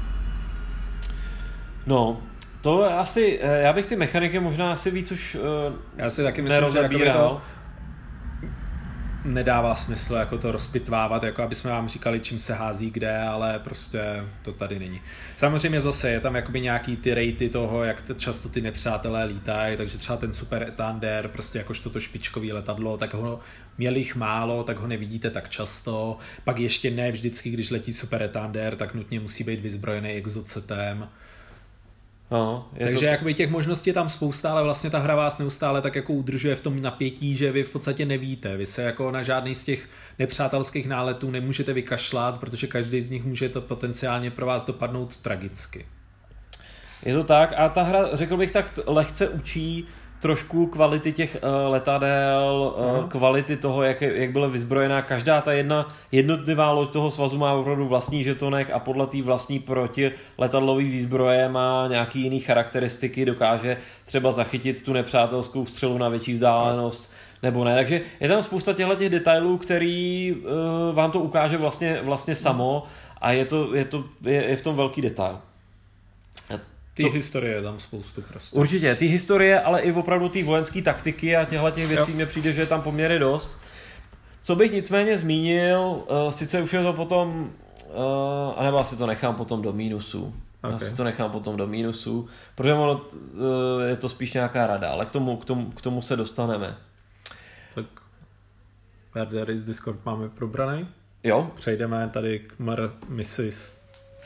Miss Thatcher's War. Thatcher's War. Mrs. Mrs. Mrs. Mrs. Mrs. Thatcher's War. Mrs. Thatcher's War. Od uh, Bena Bedisna. A White Dog Games. A Dog Games. Uh, možná něco k firmě, ta je poměrně neznámá, předpokládám u nás. Já si osobně myslím, že uh, no, možná k dostupnosti těch her bychom mohli něco zmínit klidně teď. Dog Games je poměrně uh, neznámá, firma, já mám pocit, že to je taky firma, která produkuje přímo ve státech. Mm-hmm. A nevím, jestli je to přímo ten print on uh, demand a myslím si, že prakticky hry od White Dogu uh, nikdo moc do Čech uh, uh, nevychází. Na druhou stranu zase tady klidně řeknu, že pokud se obrátíte na nějakého uh, spolehlivého obchodníka, který sem dováží nějaký historický simulace, tak tohle by měli být schopni sehnat. Uh, Video Games je dostup, eh, pořád dostupná uh, záležitost. Mají spoustu solitárních her a spoustu různých designů, který řekněme nejsou v tom mainstreamu. Jo, já myslím, že zase jakoby pak se hodně zaměřují na to na tu americkou jako revoluci. Občanskou válku prostě a americkou revoluci. Hm. Tyhle ty jako témata, které třeba pro mě nejsou až tak úplně extra zajímavý vždycky, takže Hmm. A já možná, když jsem to teda nakousnul, tak já ještě zmíním, že Werder z Discord, je to jeho mínus, eh, je fakt, že v současné době už rarita. To je vlastně věc, která byla vytisknutá v nějakém počtu kopií, novou prakticky neseženete, takže je to o tom schánět na uh, Board Game Geeku nebo na eBay nebo podobně, takže tam ta dostupnost je ještě horší než u té Mrs. Thatcher's War. Jako ta snad byla vytisknutá v počtu kusů 500 až nějakých 15, takže prostě nějaký zanedbatelný číslo a vlastně bylo to hnedka rozebraný. V podstatě to se stalo se všema těma hrama, který ty Fifth Column Games vydali a de facto nikdy na žádnou hru neudělali reprints, což je velká škoda. No. To je škoda. Tohle vys... Ale ono je to trošku daný tím, že oni tím, že zvolili vlastně to maximalistický pojetí, kdy tam fakt máte extrémně tlustý žetony velký, extrémně tlustý ty mounted mapy, tak oni de facto říkají, že tam mají prostě enormní náklady a on snad tuším, Dan, Daniel Hodges říkal, že prostě snad jakoby i, i ten Discord pro něj byla ztrátová záležitost prostě. Hmm. No, ona mohla být pro něj ztrátová taky z toho pohledu, že já mám pocit, že je tam někde napsáno, že veškerý výtěžek z té hry dával na nějaký dával veterány. na veterány z, toho, z tohohle toho uh, konfliktu. Jo, je to tak. Dobře, tak uh, Vido Games a Ben Madison. Tak, Ben Madison je určitě aktivnější autor než Daniel Hodges. A on má za sebou spoustu her, jakoby z těch známějších možná ta Absolute War nebo Dead in Trenches. To jsou prostě obrovský monster hry, Absolute War vlastně na druhou světovou válku, kde je tuším snad nějakých tři tisíce možných eventů. V Dead in Trenches to je první světová válka, taky s nějakým podobně obrovským množstvím různých eventů pak udělal nějaký další tyhle ty solitérní hry, ale to možná budeš vidět spíš ty. Jasně, ty, ty první, co jsi zmínil, tak ty asi teď vlastně nějak převydává Compass Games. Mm-hmm. Já myslím, že on možná ještě má za sebou takovou tu sérii ty Empires, nebo ty... No, viděli jsme to. To nevím. A jedno, pojďme, pojďme na, to, na to... End of Empires, nebo něco takového. Jo. No, uh, nicméně ta Mrs. Thatcher's War vlastně spadá do jeho trilogie, která se vlastně jmenuje British Wars tri- uh, Trilogy. A je to vlastně trilogie o třech uh, konfliktech zajímavých pro Brity. Ta první, kterou vydal, se jmenuje Don't Tread on Me a taky to má nějaký podtitulek a je vlastně o zrození Spojených států, o americké uh, revoluci. A je to hrozně, je to opět solitér, ale je to zajímavé, že byste asi čekali solitér, kde se snažíte uh, osvobodit se od nadvlády Britů v úvozovkách ale ve finále tak to není. V Don't Tread on Me hrajete o Brity a snažíte se vlastně udržet kontrolu nad zbouřenými americkými koloniemi. To jsem nehrál, tam vím jenom, jak, že to takto je. Uh, myslím si, že Smysl Stretches War to má spoustu uh, společných mechanismů, protože v té trilogii on to i sám říká, že se snažil uh, o to postupovat dost já se nedovedu představit, jak to funguje jako rok 1982 nezávislost. Ne, to, to já taky ne. Na druhou stranu eh, pak má další solitérní hru z této, se, z této trilogie a ta se jmenuje N. N, ale s podtitulem Napoleonic Wars. A tu mám doma, na tu, se, na tu jsem hodně zvědavý, prakticky řekl bych ještě víc, na, než jsem byl na Mrs. Thatcher's War.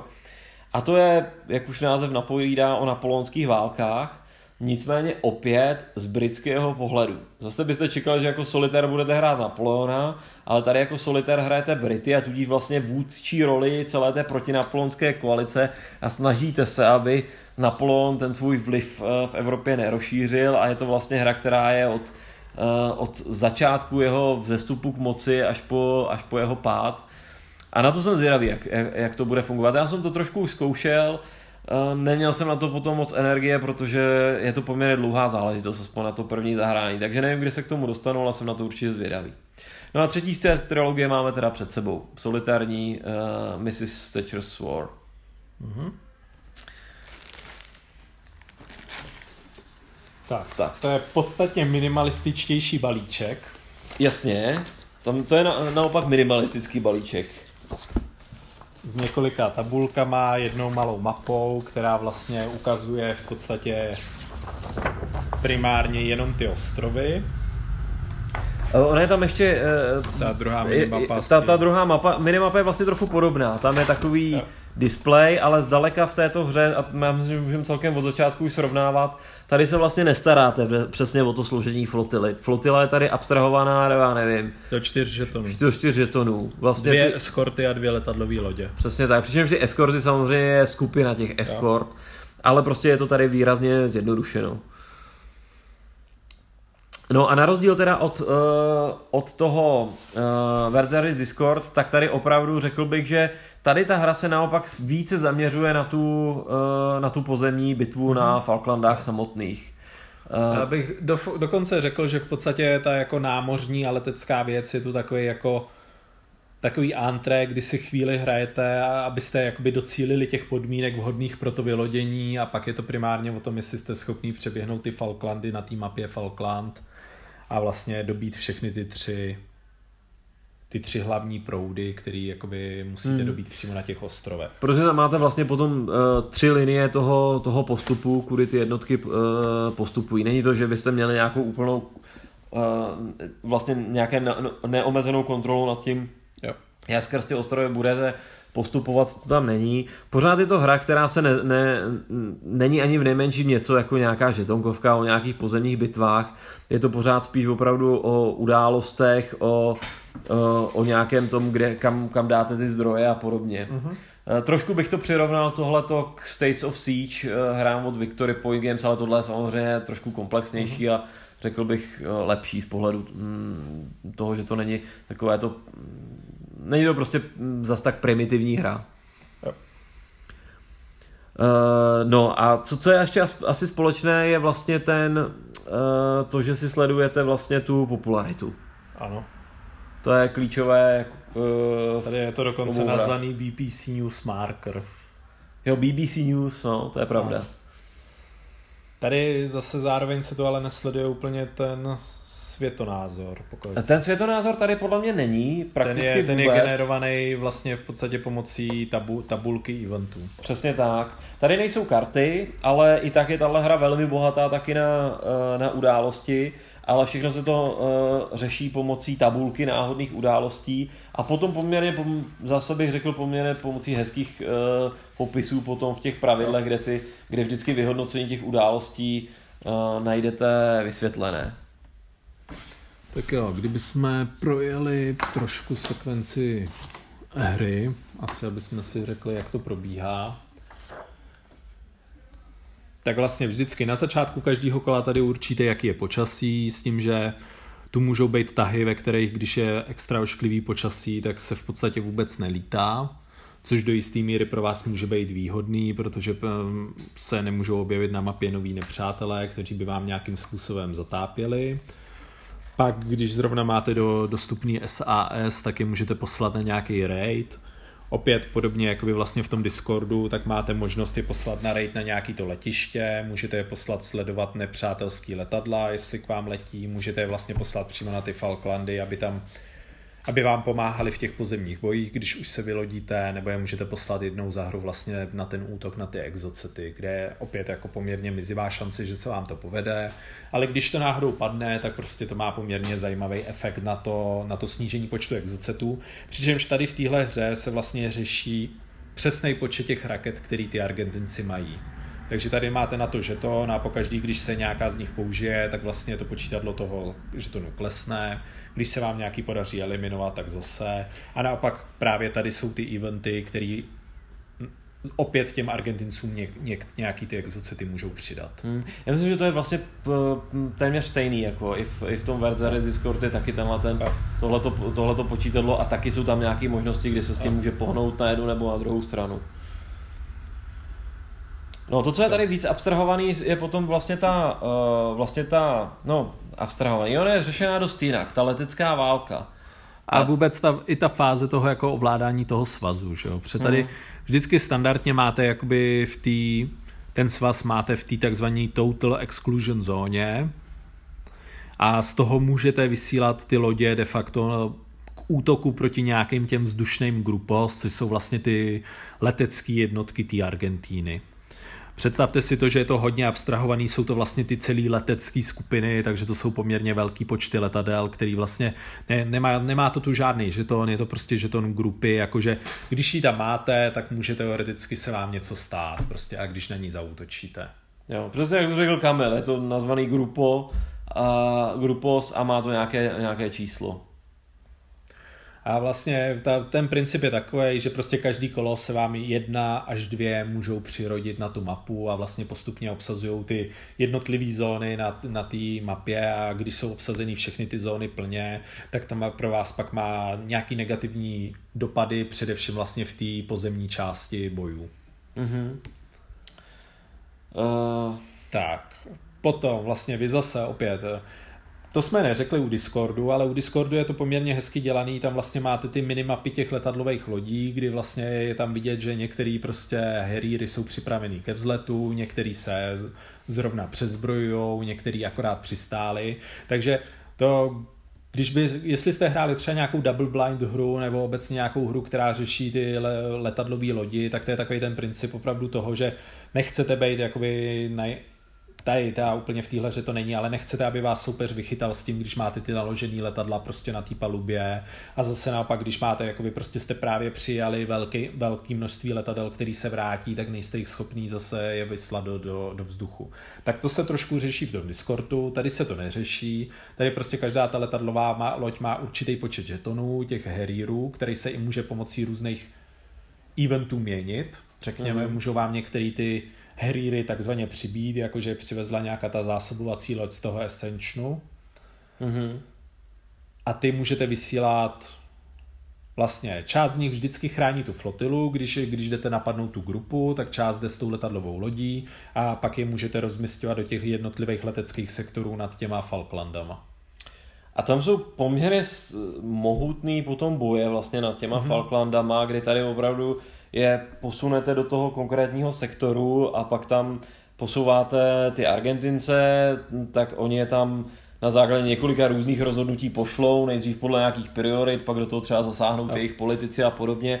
Takže se tam různě namíchá a nakonec je tam prostě nějaká větší letecká ono, bitva vždycky. Jasně, ono to je, jakoby já jsem tam začal špatně, ono je to obráceně. Prvně se tam nagenerují ty Argentínci, pak vy tam vysemeníte ty Brity a pak ty Argentínci ještě mají možnost jako na to nějakým způsobem zareagovat podle těch příkazů. Přesně tak. A pak vlastně se probíhá boj v každém z tom jednotlivém sektoru, ve kterém jsou ty letecké jednotky. A Tady vlastně už přijdou ke, ke slovu zase ty letadla a tady jsou ty žetony plus minus podobný. Vy máte Harriery, soupeř má zase ty Mirage, ty Dassaudi, Tandry, prostě ty A4, který když hrajete s optional pravidlama, tak prostě například v tom špatném počasí, v tom zamračenu nemůžou lítat, tak to je poměrně hezký. A každý to letadílko má na sobě vlastně nějakou bojovou hodnotu, takže pak už jakoby to poskládáte a máte tu otcovou tabulku. Jasně, máte tu poměr sil a na ty si hodíte a bitva nějak e, dopadne letecká. E, je tady nějaká, e, je tady třeba proti Discordu, je tady ku podivu v tomhle větší detail, že je tady několik vlastně leteckých S, který má nějakou jo. zvláštní schopnost typu, že je můžete přesunout ze sektoru do sektoru, kde jo. zrovna potřebujete. Jeden z nich je třeba ten Sharky Ward, v té z té druhé lodě je to tuším Morgan mm-hmm. a za ty Argentince je to ten Donadilo, tuším, což je ten údajně jediný pilot, který se střelil Harrier. Jo. Nebo ho poškodil tak, že ten Harrier pak jakoby přestal být bojeschopný. Mm-hmm. Ale ty výsledky jsou takový, jakoby většinou je to o tom, že jedna strana ustoupí, ta druhá ji může pronásledovat, přičemž tu jsou jasně daný pravidla, že Argentinci ustupují z jedné strany mapy na druhou, Briti zase ustupují na druhou stranu, když potom zase v tom, nový, v tom políčku, kam se přesunuli, jsou zase jakoby všichni soupeři, tak tam může proběhnout další fáze bojů.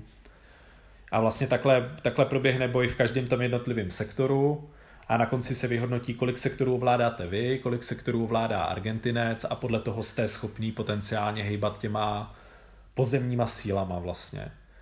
S tím, že tady se to hodně řeší přesto, vy máte tu, já nevím, řeknu 6, 8 žetonů těch pozemních sil, který vlastně vy rozdělíte do těch třech cest. A mezi těma cestama jedna ta cesta je přes ten jih těch ostrovů, druhá je přímo středem přes, přes to velké množství hor a třetí je vlastně severně. A vy se v podstatě snažíte všema těma jednotkama dojít až k Port Stanley, kde vlastně, když zatlačíte ty Argentince do toho Port Stanley a nějakou dobu je tam udržíte, tak oni se tam definitivně vzdají. Hmm. A od začátku hry máte vlastně na té mapě nagenerovaný několik nepřátelských jednotek, které jsou ve směs slabšího charakteru, takže vás jenom zdržujou, ale vlastně v tom Port Stanley jsou tři silné argentinské armády, které pomocí nějakých eventů z toho Port Stanley můžou vyjít a můžou se blížit směrem k těm Britům a s těma vlastně bojujete nejvíc. Takže ona v tomhle je ta hra taková docela, jak bych řekl, závodní, že vy vlastně se snažíte co nejrychleji dosprintovat k tomu Stanley, abyste tam začali svádět ty těžké boje s těma prostě elitníma argentinskýma jednotkama, který jediný vám reálně můžou nějakým způsobem ublížit. Hmm, hmm, hmm. A na to to funguje, že vlastně jakoby Každá ta část mapy je přiřazená tomu jednomu leteckému sektoru, takže vy, když neovládáte ten letecký sektor, tak ty vaše jednotky v podstatě jsou pod vzdušnou ofenzívou těch Argentinců, takže nemůžou postupovat na dál. Zároveň zase, když se vám podaří a vlastně při, přivezete nějaký ty vrtulníky, tak pak, když ovládáte ty jednotlivé sektory, tak můžete provést ten vzdušný výsadek těma Britama a prostě posunout ty jednotky podstatně dál.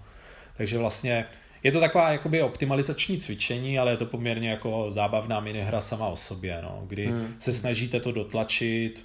Opět můžete tu vidět ten efekt těch gůrků, kdy prostě, když máte ty gůrky, tak některý náhodný eventy vlastně říkají, že ty Argentinci, ty argentinské jednotky před nimi ustupují, při se jich bojí. Pak tu jsou i některé ty eventy, které se staly, že například ty Briti došli do nějakého místa, kde jim pomáhali ty domorodci. Před drtivá většina těch domorodců byla na straně Britů, takže se jim snažili pomoci, takže například tajně zjišťovali, jak to vypadá v Port Stanley, tím, že volali z nějakého místa do toho Port Stanley, aby zjistili, jaká je ta momentálně situace. Hmm. No já myslím, že tím jsme víceméně ty mechaniky asi probrali, ty, ty nejpodstatnější. Tak se pustíme asi do hodnocení, co ty na to? Pojďme na to, no. Tak já uh, vezmeme to zase v tom pořadí, ať vám to nemotáme, ten nejdřív tím Werther Discord. Nebo já bych se možná ještě jakoby, bych na chvilku zastavil a řekl bych pár těch eventů. Tady, protože mi přijde, že ty eventy jsou tady zpracovaný hodně odlišně. Uh-huh. Vlastně v Teamer Mrs. Thatcher's War v podstatě si vždycky házíte na eventovou tabulku a ta tabulka vám řekne 4-5 eventů, které se v té dané chvíli staly. S tím, jak postupuje čas, tak se vlastně v té tabulce posouváte na ty nižší sloupce, máte větší pravděpodobnost, že hodíte vyšší čísla, takže se ty eventy trošku obměňují. A jsou tu prostě přesně zase ty věci, že jakoby Argentinci dostanou exocety, nebo dokonce je tu relativně vtipný event, že prostě se rozhodne papež, že buď navštíví Argentinu nebo Británii a samozřejmě v době, kdy tam je papež, tak úplně ty státy nechtějí, nechtějí se chovat agresivně, takže to především ty Brity poškozuje v tom, že když chtějí vést válku v době, kdy je tam papež, tak je to pro ně hodně negativní. Jsou tam spousta těch eventů vlastně zase ovlivňuje prostě tu morálku těch Britů, to, jak se to, jak je informuje vlastně ta BBC. Přičemž tady je hodně zajímavý, to vlastně píše Ben Madison, že v některých případech vlastně to, to BBC se dostalo k reálným plánům britských, britských, k reálným britským vojenským plánům a vypustili je do světa, ale ty Argentinci si mysleli, že je to vábnička, takže je ignorovali, přestože měli naservírovaný prostě pravdivý informace o tom, co ty Britové udělají a jak to udělají. Hmm, Takže zase řeší se tu to, že teoreticky ty Argentinci to můžou poslechnout, tuhle tu zprávu a můžou se zachovat a opět vám to hodí nějaký klacek pod nohy. Tak to bych ještě jenom řekl k eventům a teďka pojďme prostě hmm. k tomu. Já k tomu jenom doplním, že mě, ta, mě to přijde úplně geniální, tato tabulka, tím, že se vlastně háže jo. a přičítá se vlastně k tomu hodu to číslo jo. tahu, tak vlastně je tam zahrnutá vlastně ta chronologie těch, eh, těch událostí plus minus, jo. tak jak se děli skutečně ale zároveň je tam pořád dostatek no. náhodnosti, aby to bylo po každý jiný nepředvídatelné. Z druhé strany, kdybych já proti tomuhle řekl rovnou mínus, tak je to to, že se vám teoreticky může stát, že nějakou jako skupinu stejnou eventu uvidíte po pátý, jo, a to už prostě jako, to už není ono. A jako některý z těch eventů jsou takový jako relativně abstraktní, typu, že Američani vám dali Sidewindry jako protiletadlový střely a protože ta hra netu, si tu nechce hrát s žádnýma modifikátorama, tak to řeší tím, že vám pošle Harrier prostě z Ascensionu. Hmm. Že jakoby vám vygeneruje letadlo, pár letadel navíc. Jo, prostě když jsem po pátý po sobě měl jako gůrky, ale prostě zrovna jsem neměl žádný Argentince v dosahu, tak jako... No míra abstrakce. Míra abstrakce je tady, je tady, s náma, tady no. větší, no. Dobře, tak pojďme tady na to hodnocení. Takže zpátky od Mrs. Chess War k Verdery Discord. Jo. A, tak já se do toho pustím. Začni. Uh, tak. Za mě, uh, za mě velké plus je to, ono je to plus i mínus, je to provedení, kdy vlastně ta hra je opravdu taková, že vtáhne těmi, eh, jak jsme tady zmiňovali, že prostě ty karty jsou popsané v té knížečce a že na nich máte jenom ty fotky a jenom ty čísla, tak prostě tu atmosféru to vytváří hrozně pěknou. Spousta různých detailů, eh, poznámek. Mně se třeba tady líbí, že tady máte vlastně popisy a obrázky všech těch letadel, ponorek, lodí, prostě vše, všech Všechno to tady je popsáno do spousty detailů, jako kdybyste tady měli kus Wikipedie, ale tohle mi přijde, eh, přijde lepší. Takže produkčně to prostě vás to vtáhne do toho tématu. To je asi tak eh, první plus. Eh, druhý je, že ta hra je... Když jsem sledoval ty různé dokumenty, a tak vlastně jsem z toho měl pocit, že ta hra vystihuje tu podstatu toho, co bylo v tom konfliktu nejkritičtější. A to je opravdu tam tu flotilu uh, dopravit, protože to nebylo prostě jednoduchý úkol a byla tam spousta neznámých a myslím si, že při nějakých větších, vyšších schopnostech Argentinců se to jako nutně povést uh, nemuselo. A ta hra vás, uh, vám tohle to ukáže, ukáže vám to prostě ve velkém detailu, v detailu těch lodí, těch letadel, toho, uh, i těch ponorek a uh, víceméně toho hledání se v tom, uh, v tom moři a potom těch, těch jednotlivých konfliktů se spoustou různých výsledků. A je to přitom obrovsky napínavý. Je to, je to o tom, že vy prostě hážete kostkou na to, jestli vystartují teď Argentinci. A vy si prostě chcete, aby nevystartovali. Vy ideálně chcete doplout a prostě ve chvíli, kdy vystartují, tak se bojíte, odkud vystartují. A když, od, když zjistíte, že vystartují z toho letiště, kde jsou ty letadla s těmi exocety, tak se opravdu bojí, eh, začínáte vát, že víte, a teď, teď, bude, teď se bude lámat chleba. A říkáte si, a možná jsem měl mít víc herírů proti nich připravených a podobně. A to vás vůbec nemusí zachránit, protože je, je, to, je to prostě, ta, ta, ta eh, hra je v tomhle obrovsky napínavá a uh, ukazuje prostě to, co si myslím, že v tom konfliktu ukazovat má. A přitom vůbec nezanedbává tu politickou stránku věci. Takže to je, to je super.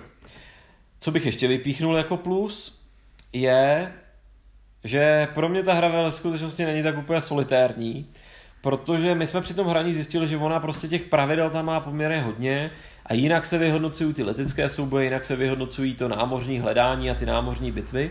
Takže eh, z mojí zkušenosti ta hra se krásně hraje ve dvou lidech jako kooperativní hra kdy jeden hráč ovládá to, eh, ty letadlové lodě a vlastně ty, eh, to letectvo a druhý hráč ovládá vlastně tu, tu flotilu a to námořnictvo a pak se nějak podělí o to vylodění a společně se domlouvají a diskutují, jak se přistoupit k těm, k těm jednotlivým událostem, kde mají vlastně jako společné rozhodnutí. Pro mě Verzeris Discord je ve skutečnosti úplně úžasná kooperativní hra pro dva hráče. To je jako za mě obrovský plus. Já, Petr mi v podstatě vystřílel veškerou munici, takže já to podepíšu.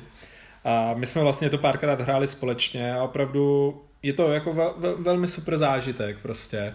Každý z vás toho má, nemá ani toho jeden, ani, ani moc, ani málo, takže prostě není to takový, že by jako jeden hrál jenom druhý housle a vlastně velmi příjemně jsme si to zahráli, podělili jsme se o tu obsluhu té hry, takže super. Jinak já bych řekl, občas už jsme to u něčeho řešili, ale prostě tohle je podle mě jedna z her, která má výborně nastavený ten systém, já řeknu takzvaně těch čepic, oni tomu říkají heads, kdy vás vlastně staví do té role toho velitele a dává vám ty správné pravomoci. Takže vy jste tady prostě ten velitel toho svazu, který pořád přijímá ty poměrně striktní rozkazy z toho Londýna mm-hmm. a vlastně se to snaží nějak řídit, ale v podstatě je tam strašně moc věcí, které jsou mimo vaši kontrolu. A to je podle mě jako tady ideální. Prostě tady vy, já, vy jste ten velitel toho svazu a vy prostě ani jako neřídíte to, jestli vám pošlou posily, jestli vám připlujou další lodě. Prostě někdo rozhodl, že vám je pošle a někdy připlujou. Jako. A vy občas na ně můžete třeba někde pár dní čekat, ale zároveň vás tíží ten časový pres, Ono se to vlastně odehrávalo mezi tím dubnem a červnem.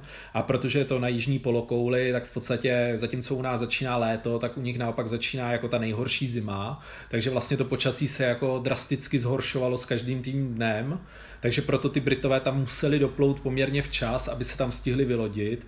Pře, pokud jsem to dobře pochopil z těch záznamů, tak ke konci toho konfliktu na to na té zemi jako už byly poměrně neblídné podmínky, těm vojákům tam bylo dost zima a prostě Kort už pak v té době opuštěný Argentince to dost demoralizovalo, že tam vlastně hmm. neměli co jíst, místní je neměli rádi a prostě byli uvězněni na nějakých ostrovech bez šance na záchranu. Takže i zase z té britské strany vám to ta hra úplně skvěle ukazuje a v pod... já myslím, že v nějakou chvíli tam tuším byly potopený zhruba čtyři ty malé lodě a de facto se i, i Daniel Hodges spíše v tom, že opravdu to bylo tak napjatý, že si ty Britové říkali ještě jedna nebo dvě ty supportní lodě a už nebudeme mít dost na to, aby jsme ten svaz ochránili a budeme se muset obrátit. Hmm. A to vůbec nediskutujeme to, jestli kdyby se potopila prostě ta Queen Elizabeth prostě s několika tisíci lidma na palubě a prostě chlouba britský, britský flotily v podstatě, tak to by byla úplně úplná tragédie. Takže to napětí prostě v té hře je a je tam jako velmi silný. Hmm. A to, že se tam řeší poměrně detailně ten management toho svazu, tak to je poměrně, podle mě super, protože vy fakt musíte chránit prostě ty civilní lodě, musíte je držet uprostřed toho svazu a musíte mít ten svaz rozhrnutý kolem nich, aby se vám vlastně nestalo, že z nějaký strany prostě vám úplně nechráněně přiletí nějaký nepřátelé a nedej bože ty, ty etandry s těma exocetama. Hmm. A mě si při, připomněl ještě jedno podstatný plus, ta hra je těžká. Uh, já si nepamatuju, že jsme to někdy vyhráli no. na nějaký silný vítězství. Ta hra je těžká, ne? A to si myslím, že je vždycky plus takovýhle hry, že vám to nedá zadarmo to vítězství. Ale zase já si myslím, že to jako není takový ten ten typ hry, ve který byste měli pocit, že prostě jste zoufalí a nemáte šanci.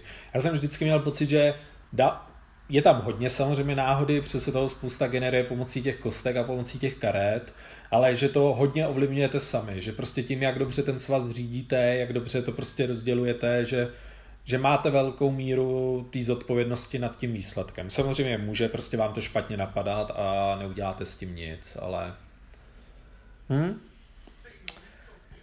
Takže eh, do mínusů pojďme, u uh-huh. stejné hry u Days Discord.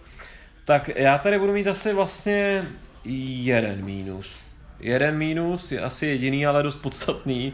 A to je vlastně ta pravidla a řekněme produkce takových těch uh, tabulek a toho, co mám žetonku a toho, co mám, to, to má usnadnit. Začnu těmi pravidly. Ty pravidla jsou prostě, jsou velký, jsou dlouhý a struktura těch pravidel je prostě... Žádná. No jo, tak to je asi nejlepší, nejlepší charakteristika, žádná. Prostě uh, u solitérních her já nejvíc oceňuju tehdy kdy, uh, to, když uh, ty pravidla jsou napsané vyloženě strukturovaně, tak po sobě. Přečtu si odstavec, zahraju, přečtu si další odstavec, zahraju. Pak se to automatizuje, je to krásně rychle, člověk v tom nedělá chyby. To v tady prostě v těch pravidlech jako není. Sequence of play je tady úplně bokem, takže pokud byste ji chtěli používat, tak musíte neustále listovat do ní a pak do nějaký kapitoly a, a potom ty jednotlivé akce, které děláte, jsou trochu seřazený, ale opravdu jenom trochu. Ty pravidla jsou prostě složitý a i ty nejpodstatnější věci tam nejsou nějak uh, vypíchnutý. Potom je tady spousta různých tabulek, které jsou některé v pravidlech, některé jsou na uh, speciálních uh, šítech. Prostě když jsme to poprvé rozcházeli, tak jsem měl pocit, že to bylo prostě peklo. A já jsem dokonce u téhle hry přistoupil ke dvěma opatření, které vám jako rovnou doporučuji, pokud si ji pořídíte. První věc, na Board Game Geeku si stáhnete Extended Sequence of Play, teď nevím od jakého autora, ale je to taková tabulka, která vám opravdu říká to, co v těch moderních hrách bývá, to znamená, teď jste v této fázi, udělejte tohle a tohle. A pokud chcete detaily, tak se podíváte do pravidel na tenhle odstavec. Prostě Extended Sequence of Play, ten základ toho, podle kterého se to dá hrát, na Geeku se to dá stáhnout a po, s tím už tu hru prostě uh, uh, rozjedete. Já si to skoro bez toho neumím představit teď hrát.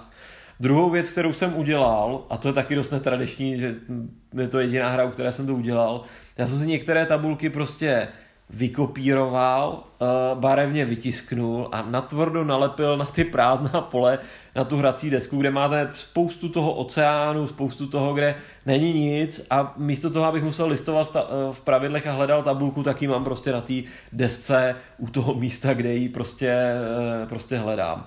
Uh, protože spousta třeba těch uh, informací, které jsou na žetonech, jsou i na těch tabulkách, takže pak aspoň nemusíte otáčet ty, ty žetonky. Takže já jsem si tu hru takto vylepšil, aby se to trošku víc ocípalo, protože pro mě stejně větší prioritu je, než ten design, uh, je to, aby ta hra byla elegantní, aby se dobře hrála.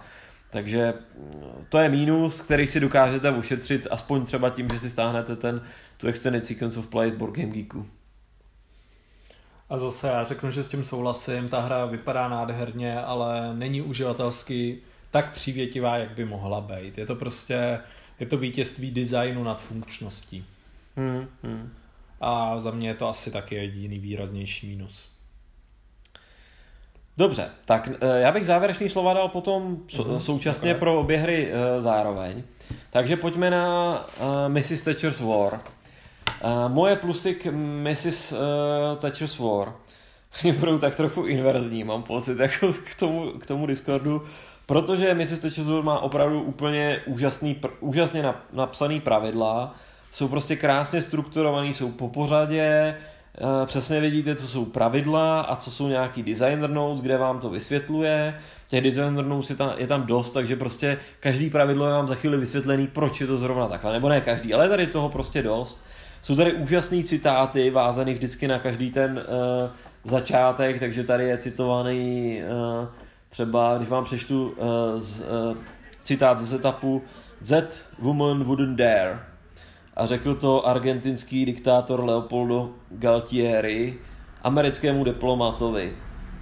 E, prostě ta žena by se neodvážila. Jo? To je prostě hrozně hezký a přečte si to zrovna v tu chvíli, kdy vám ten, jako ten citát do toho sedí. Takže za tohle teda velký klobouk dolů, za to, za to jak, a jak píše ten Ben Madison pravidla, i to, že prostě potom ty eventy jsou tady rozepsaný do, e, do toho, že vy si hodíte na tabulce, ale pak si je tady krásně přečtete přehledně, dá se to v pohodě vyhodnotit. Jednou jsem tam v těch pravidlech, řekl bych, trochu zakufroval, kdy tam porušil tu krásnou eleganci, že něco napsal až o dva odstavce dál, než se to skutečně mělo použít, takže to bylo poměrně těžké to najít a pochopit to, ale na druhou stranu ve chvíli, kdy už se to prošlo jedno, jsem to prošel jednou, tak už to šlo.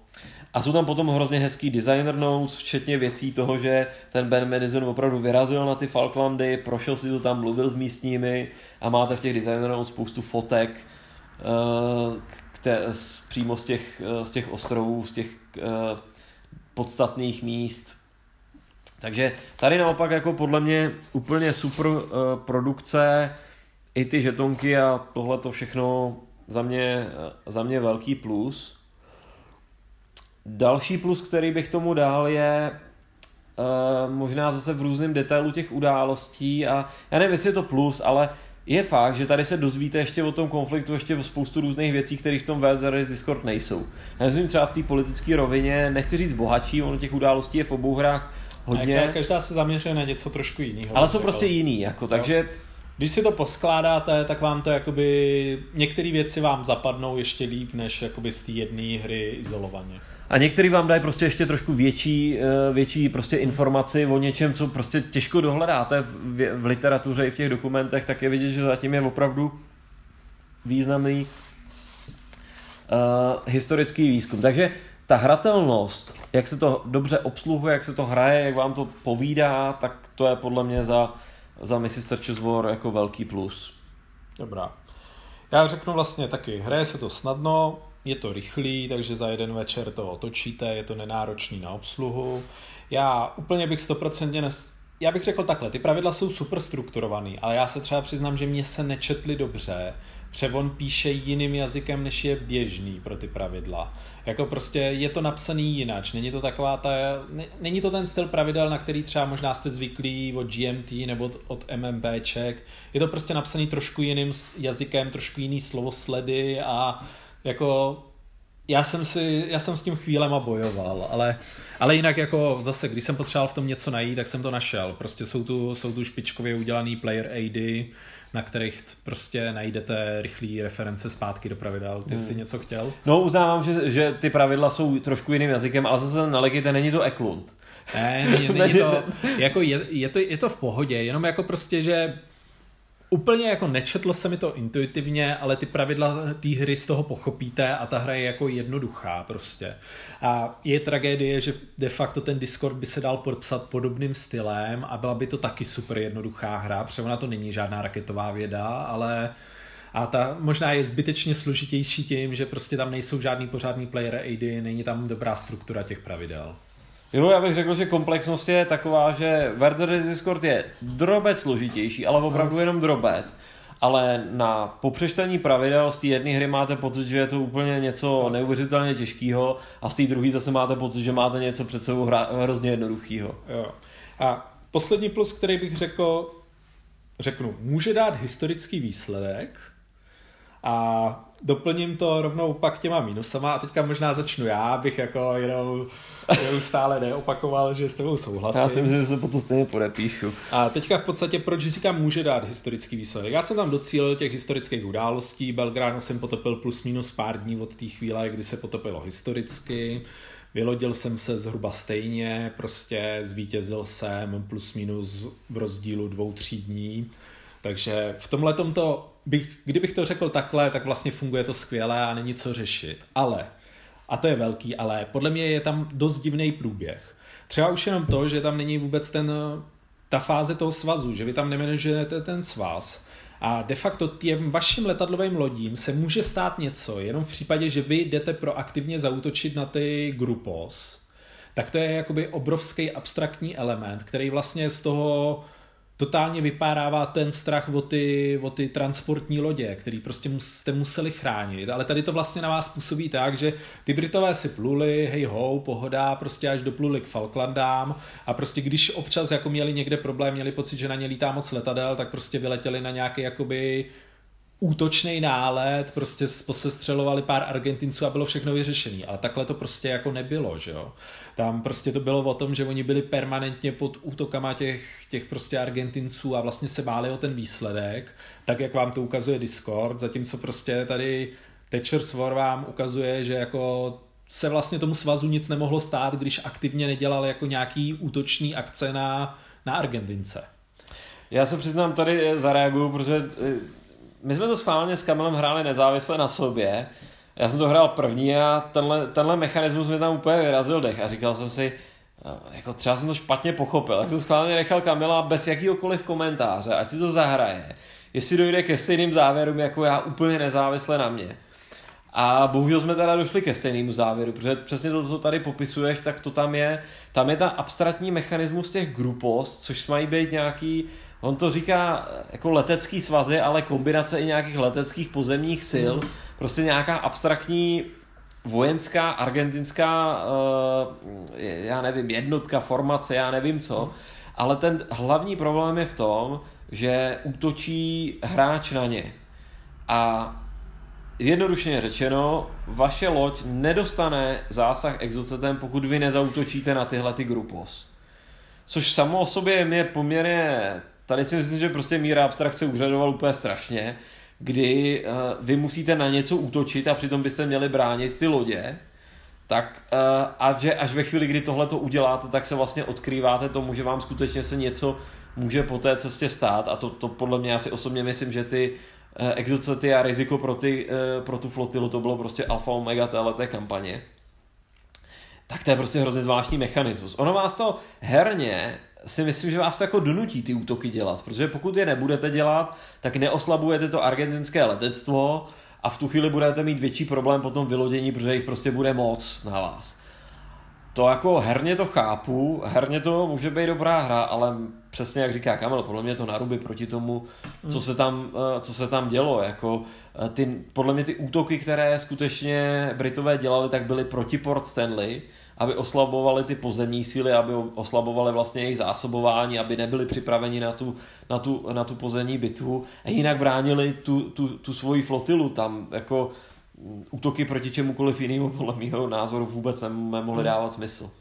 A jako my jsme to úplně nevysvětlili, ale v podstatě, když vy zautočíte aktivně na ty Argentince, tak si hodíte třeba kostkama, dvěma nebo třeba kostkama a prostě podle toho, co vám padne, tak vám to vlastně nageneruje výsledek od toho, že když hodíte mizerně, takže na vás zautočil ten exocet a v podstatě, když jakoby tam máte i tu eskortu, tak se vlastně nic nestalo, protože eskorta jenom na chvilku odchází, takže jako jedna z lodí byla zničená, strašně vám to poškodí tu morálku, to je ten BBC News Marker, ale vlastně jakoby ten žeton se vám zase okolo později vrátí. Pouze kdybyste tam poslali samotnou letadlovou loď nechráněnou a padl vám blbej výsledek, tak může být potopená. Hmm. A jinak tam jsou prostě nějaké výsledky mezi, že jste vlastně tu grupu takzvaně rozprášili a ta grupa se vrátí do toho jakoby do, do, do té Argentíny a vlastně vás tam neohrožuje. A vy to opravdu chcete jenom dělat proto, aby se vlastně vám žilo líp na tom leteckém displeji těch Falkland. Ale jiný jako důvod tam nemáte. A tam přichází druhý velký mínus a to to, že vlastně na jednu stranu vy můžete být ve stavu, že máte všechny grupos na mapě, tý vlastně tý, tý námořní mapě a formálně vám to dělá strašný problém, ale vzhledem k tomu, že už jste tou dobou vymlátili drtivou většinu žetonů Argentinců, tak reálně ty Argentinci proti, už vám, proti vám už nic neposílají, ale ty abstraktní grupos jsou stále stejně silný. A ještě k těm žetonům mám třetí jakoby problém a to, že jsou prostě totálně nevhodně zvolený hodnoty letadel, protože On tu vlastně třeba šel na to tak, že řekl, že prostě ten Super Etander je super letadlo a má bojovou sílu tuším 11 nebo 12, zatímco běžný Harrier má nějakou devítku. Ale to by ve vás mohlo vyvolávat dojem, že prostě když se potká Harrier se Super Etandrem, tak Etander se střelí Harrier, ale to byl bombardér. Takže prostě to letadlo pouze bylo dobře vybavený, teoreticky jako by mohlo tomu Harrieru uniknout, bylo dobře vybavený pro nějaký hmm. elektronický boj, takže mělo menší šanci se střelu. Ale prostě když tady nastane situace jeden na jedno Harrier versus Ethander, tak Ethander má velkou šanci, že vyhraje. A opět v tom vám to ukazuje podle mě úplně jako špatně, že ten Ethander byl nebezpečný v souvislosti s tím exocetem, takže o to mít dává smysl, že se nasazuje tady na nějaký air sektor prostě nad Falklandama, kde prostě jako de facto to, co vykonává, je, že schazuje nějaký konvenční pumy na prostě na britské jednotky. Hmm. A vyvolává to úplně divný dojem. Prostě, jak jsem řekl, vlastně dostanete historický výsledek, ale, ale žádnou historickou lekci, bych řekl, jako, že by vám to dalo nějaký vhled do té situace. Jo, já... všechny mínusy ale už jsem řekl s těma eventama, podle, z mýho pohledu se občas opakujou, takže to jo, prostě ale jako... To je asi drobnost proti těmhle věcem no, fakticky. A, ale jako tyhle ty věci, prostě ten, ten nemanagement toho svazu, ty prostě ty žetony, to mi vadí nejvíc. No, no tak po to bych se podepsal. A skoro, skoro k tomu nemusím nic doplňovat, protože uh, já si myslím, že já třeba já jsem tolerantnější pro, oproti tobě, Kamile, uh, oproti věcem typu Design for Effect, v různých hrách, kdy občas jako říkám, dobře, mě to nevadí, že tady je to abstraktnější, protože tam ten model pořád vidím. Uh, tady je problém v tom, že já v tom vidím model, který je na ruby, který mhm. sice ve výsledku ten výsledek uh, jako historický možná dojdeš k tomu, Belgrano bude potopen a bude to tak podobně napínavý a nakonec do toho Stanley nějakým způsobem jako ty pozemní jednotky dorazí ale to, co děláš mezi tím, tak to není jenom abstrakce, ale to je prostě model, který říká něco jiného, než se tam podle mého názoru skutečně dělo. Hmm. A bylo by, pro mě by bylo daleko těžší tuhle hru hodnotit, kdybych ne, neměl to srovnání s Verzeris Discord a kdybych díky Discordu vlastně eh, se o tom nesnažil o tom konfliktu něco jako zjistit, něco ně, shlédnout nějaký ty dokumentární filmy, prostě mít o tom nějaké hlubší informace a proto si troufám tohle to soudit podobně a dávám tomu taky jako velký mínus za přesně všechny ty eh, věci, co si, eh, co si zmínil. A možná k tomu řeknu jenom disclaimer, že fakticky jsme oba dva zahráli tu Mrs. Thatcher's War jenom jednou, protože prostě tyhle ty vnitřní mechaniky ve srovnání s tím Discordem nás Eh, vlastně jako rozhodili natolik, že jsme neměli chuť jako to, to zkoušet nějak opakovaně. Eh, myslím, že skoro pře, hm, přecházím do, do závěrečného slova, ale je to potřeba asi tady říct, abyste jako věděli, že ta, ta, ta recenze Verzeris Discord se zakládá na daleko větší množství opakovaných her, než, eh, než u toho uh, Mrs. Thatcher's War. Já jsem nicméně zkusil i třeba se dotázat myslím na Board Game Weeku a na, na ten koncept těch grupos. A Ben Madison mi na to i odpovídal, ale podobně abstraktně, jako je to prostě řečeno v těch, e, v těch e, pravidlech, e, kdy prostě je to abstraktní, ale bohužel za mě nejenom abstraktní, ale prostě model, který jako ukazuje jinou lekci, než, nebo jinou, jiný ten vnitřek toho, toho, toho, co se nám dělo, než, než byla skutečnost. Jo. Tak závěrečná slova? Určitě můžeme. Dobře, tak uh, chci začít? Klidně začni. Tak dobře, tak uh, ono to bude dost jednoduchý. Uh, za mě moje doporučení je z těchto těch dvou bohužel poměrně jednoduchý. Is Discord. To je prostě, pokud uh, si chcete zahrát uh, studii těch, eh, toho konfliktu kolem Falkland, v roce 1982. Chce se zároveň zahrát jako napínavou solitární hru, protože já jsem přesvědčený, že aspoň já u toho mám ten pocit, že občas prostě nějaké to letadlo proletí skrz tu obranu, nebo nepřátelská ponorka se problí, připlíží k ty task force a vy v tu chvíli máte v ruce tu kostku a vidíte, že teď, když to špatně eh, padne, tak můžete mít těžký problém a prostě uh, ta hra je napínavá, ona mimochodem není úplně krátká, my ji většinou hráli v těch dvou lidech kooperativně na dva večery, za jeden jsme to prostě nedali, takže za první jsme se hodně přiblížili k těm Falklandám a za druhý jsme dohráli tu, ten intenzivní konec a vlastně to vylodění, který je prostě složitější na obsluhu.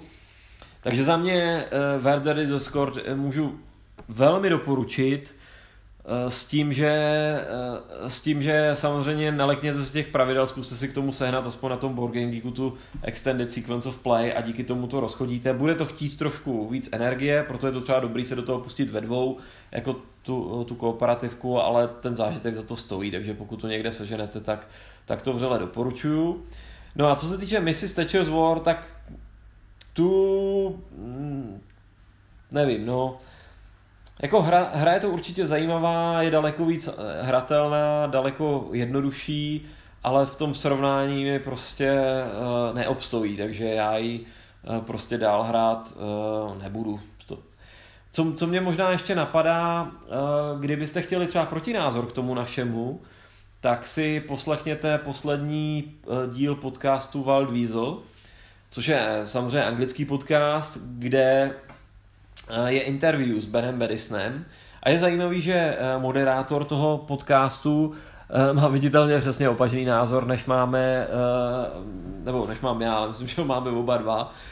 A to je o tom, že ve skutečnosti Discord zanedbává tu pozemní kam. Tak vážení posluchači, teď se omlouváme s technickou poruchou, nám vypadlo nahrávání, takže ten konec vám nahrajeme ještě trošku jednou.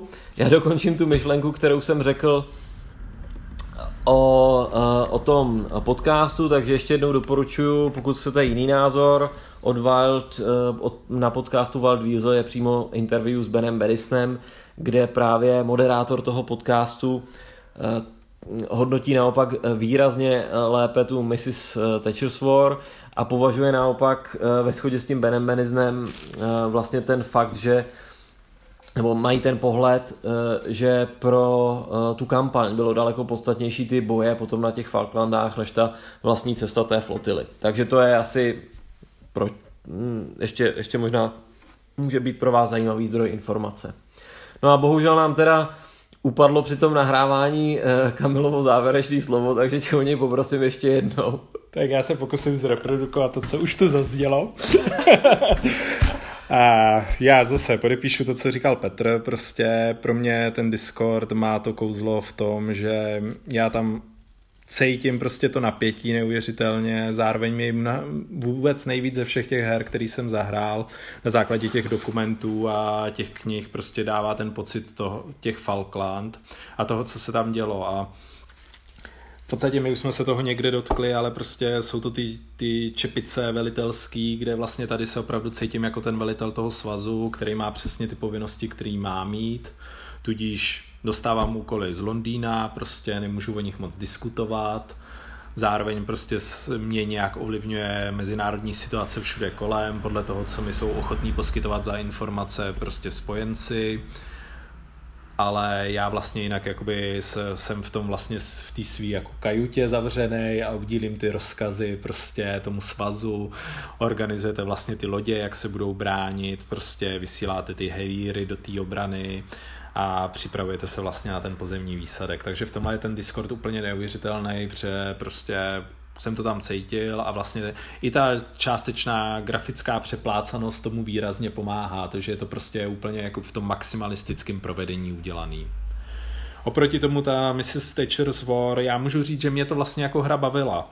Prostě solitérní hra jako taková celkem dobrý, bohužel mám největší problém s tím, že tam totálně necítím ty Falklandy, prostě, jak už jsem říkal, dostal jsem se k historickému výsledku, prostě dopadlo to tak, jak to mělo být, zhruba v tom samém termínu, kdy mělo, ale ty postupy, které mě to nutilo dělat, jsou prostě pro mě velmi neintuitivní a přijde mi, že vůbec nesimulují tu danou situaci.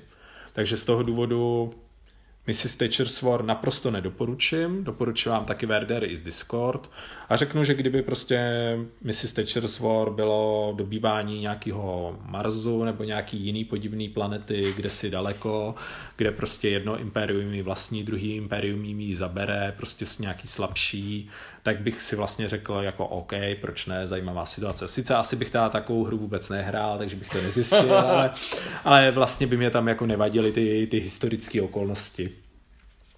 Hmm. Třeba o dobývání planet, toho zas tak moc nevím. Jo, jo, A tím bych to možná pro dnešek skoro uzavřel. Já ještě eh, doplním jenom eh, jeden drobný eh, tape, který jsem měl na jazyku už, už předtím.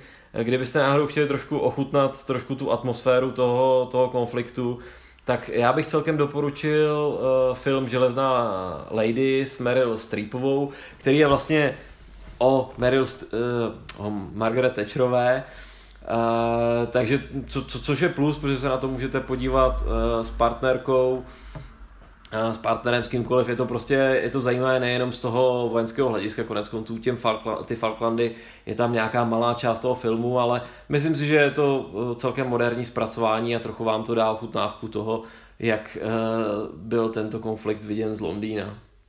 Já bych řekl taky, že ten film neurazí asi jako nesklízí úplně ovace ze všech stran, ale ty herecké výkony byly dobrý a celkově jako neurazí. Hmm. No a tím asi zakončíme teda uh, náš dnešní výlet na daleké Falklandy uh, v roce 1982. Děkujeme za poslech a přejeme dobrou noc. Dobrou noc a budeme se těšit příště.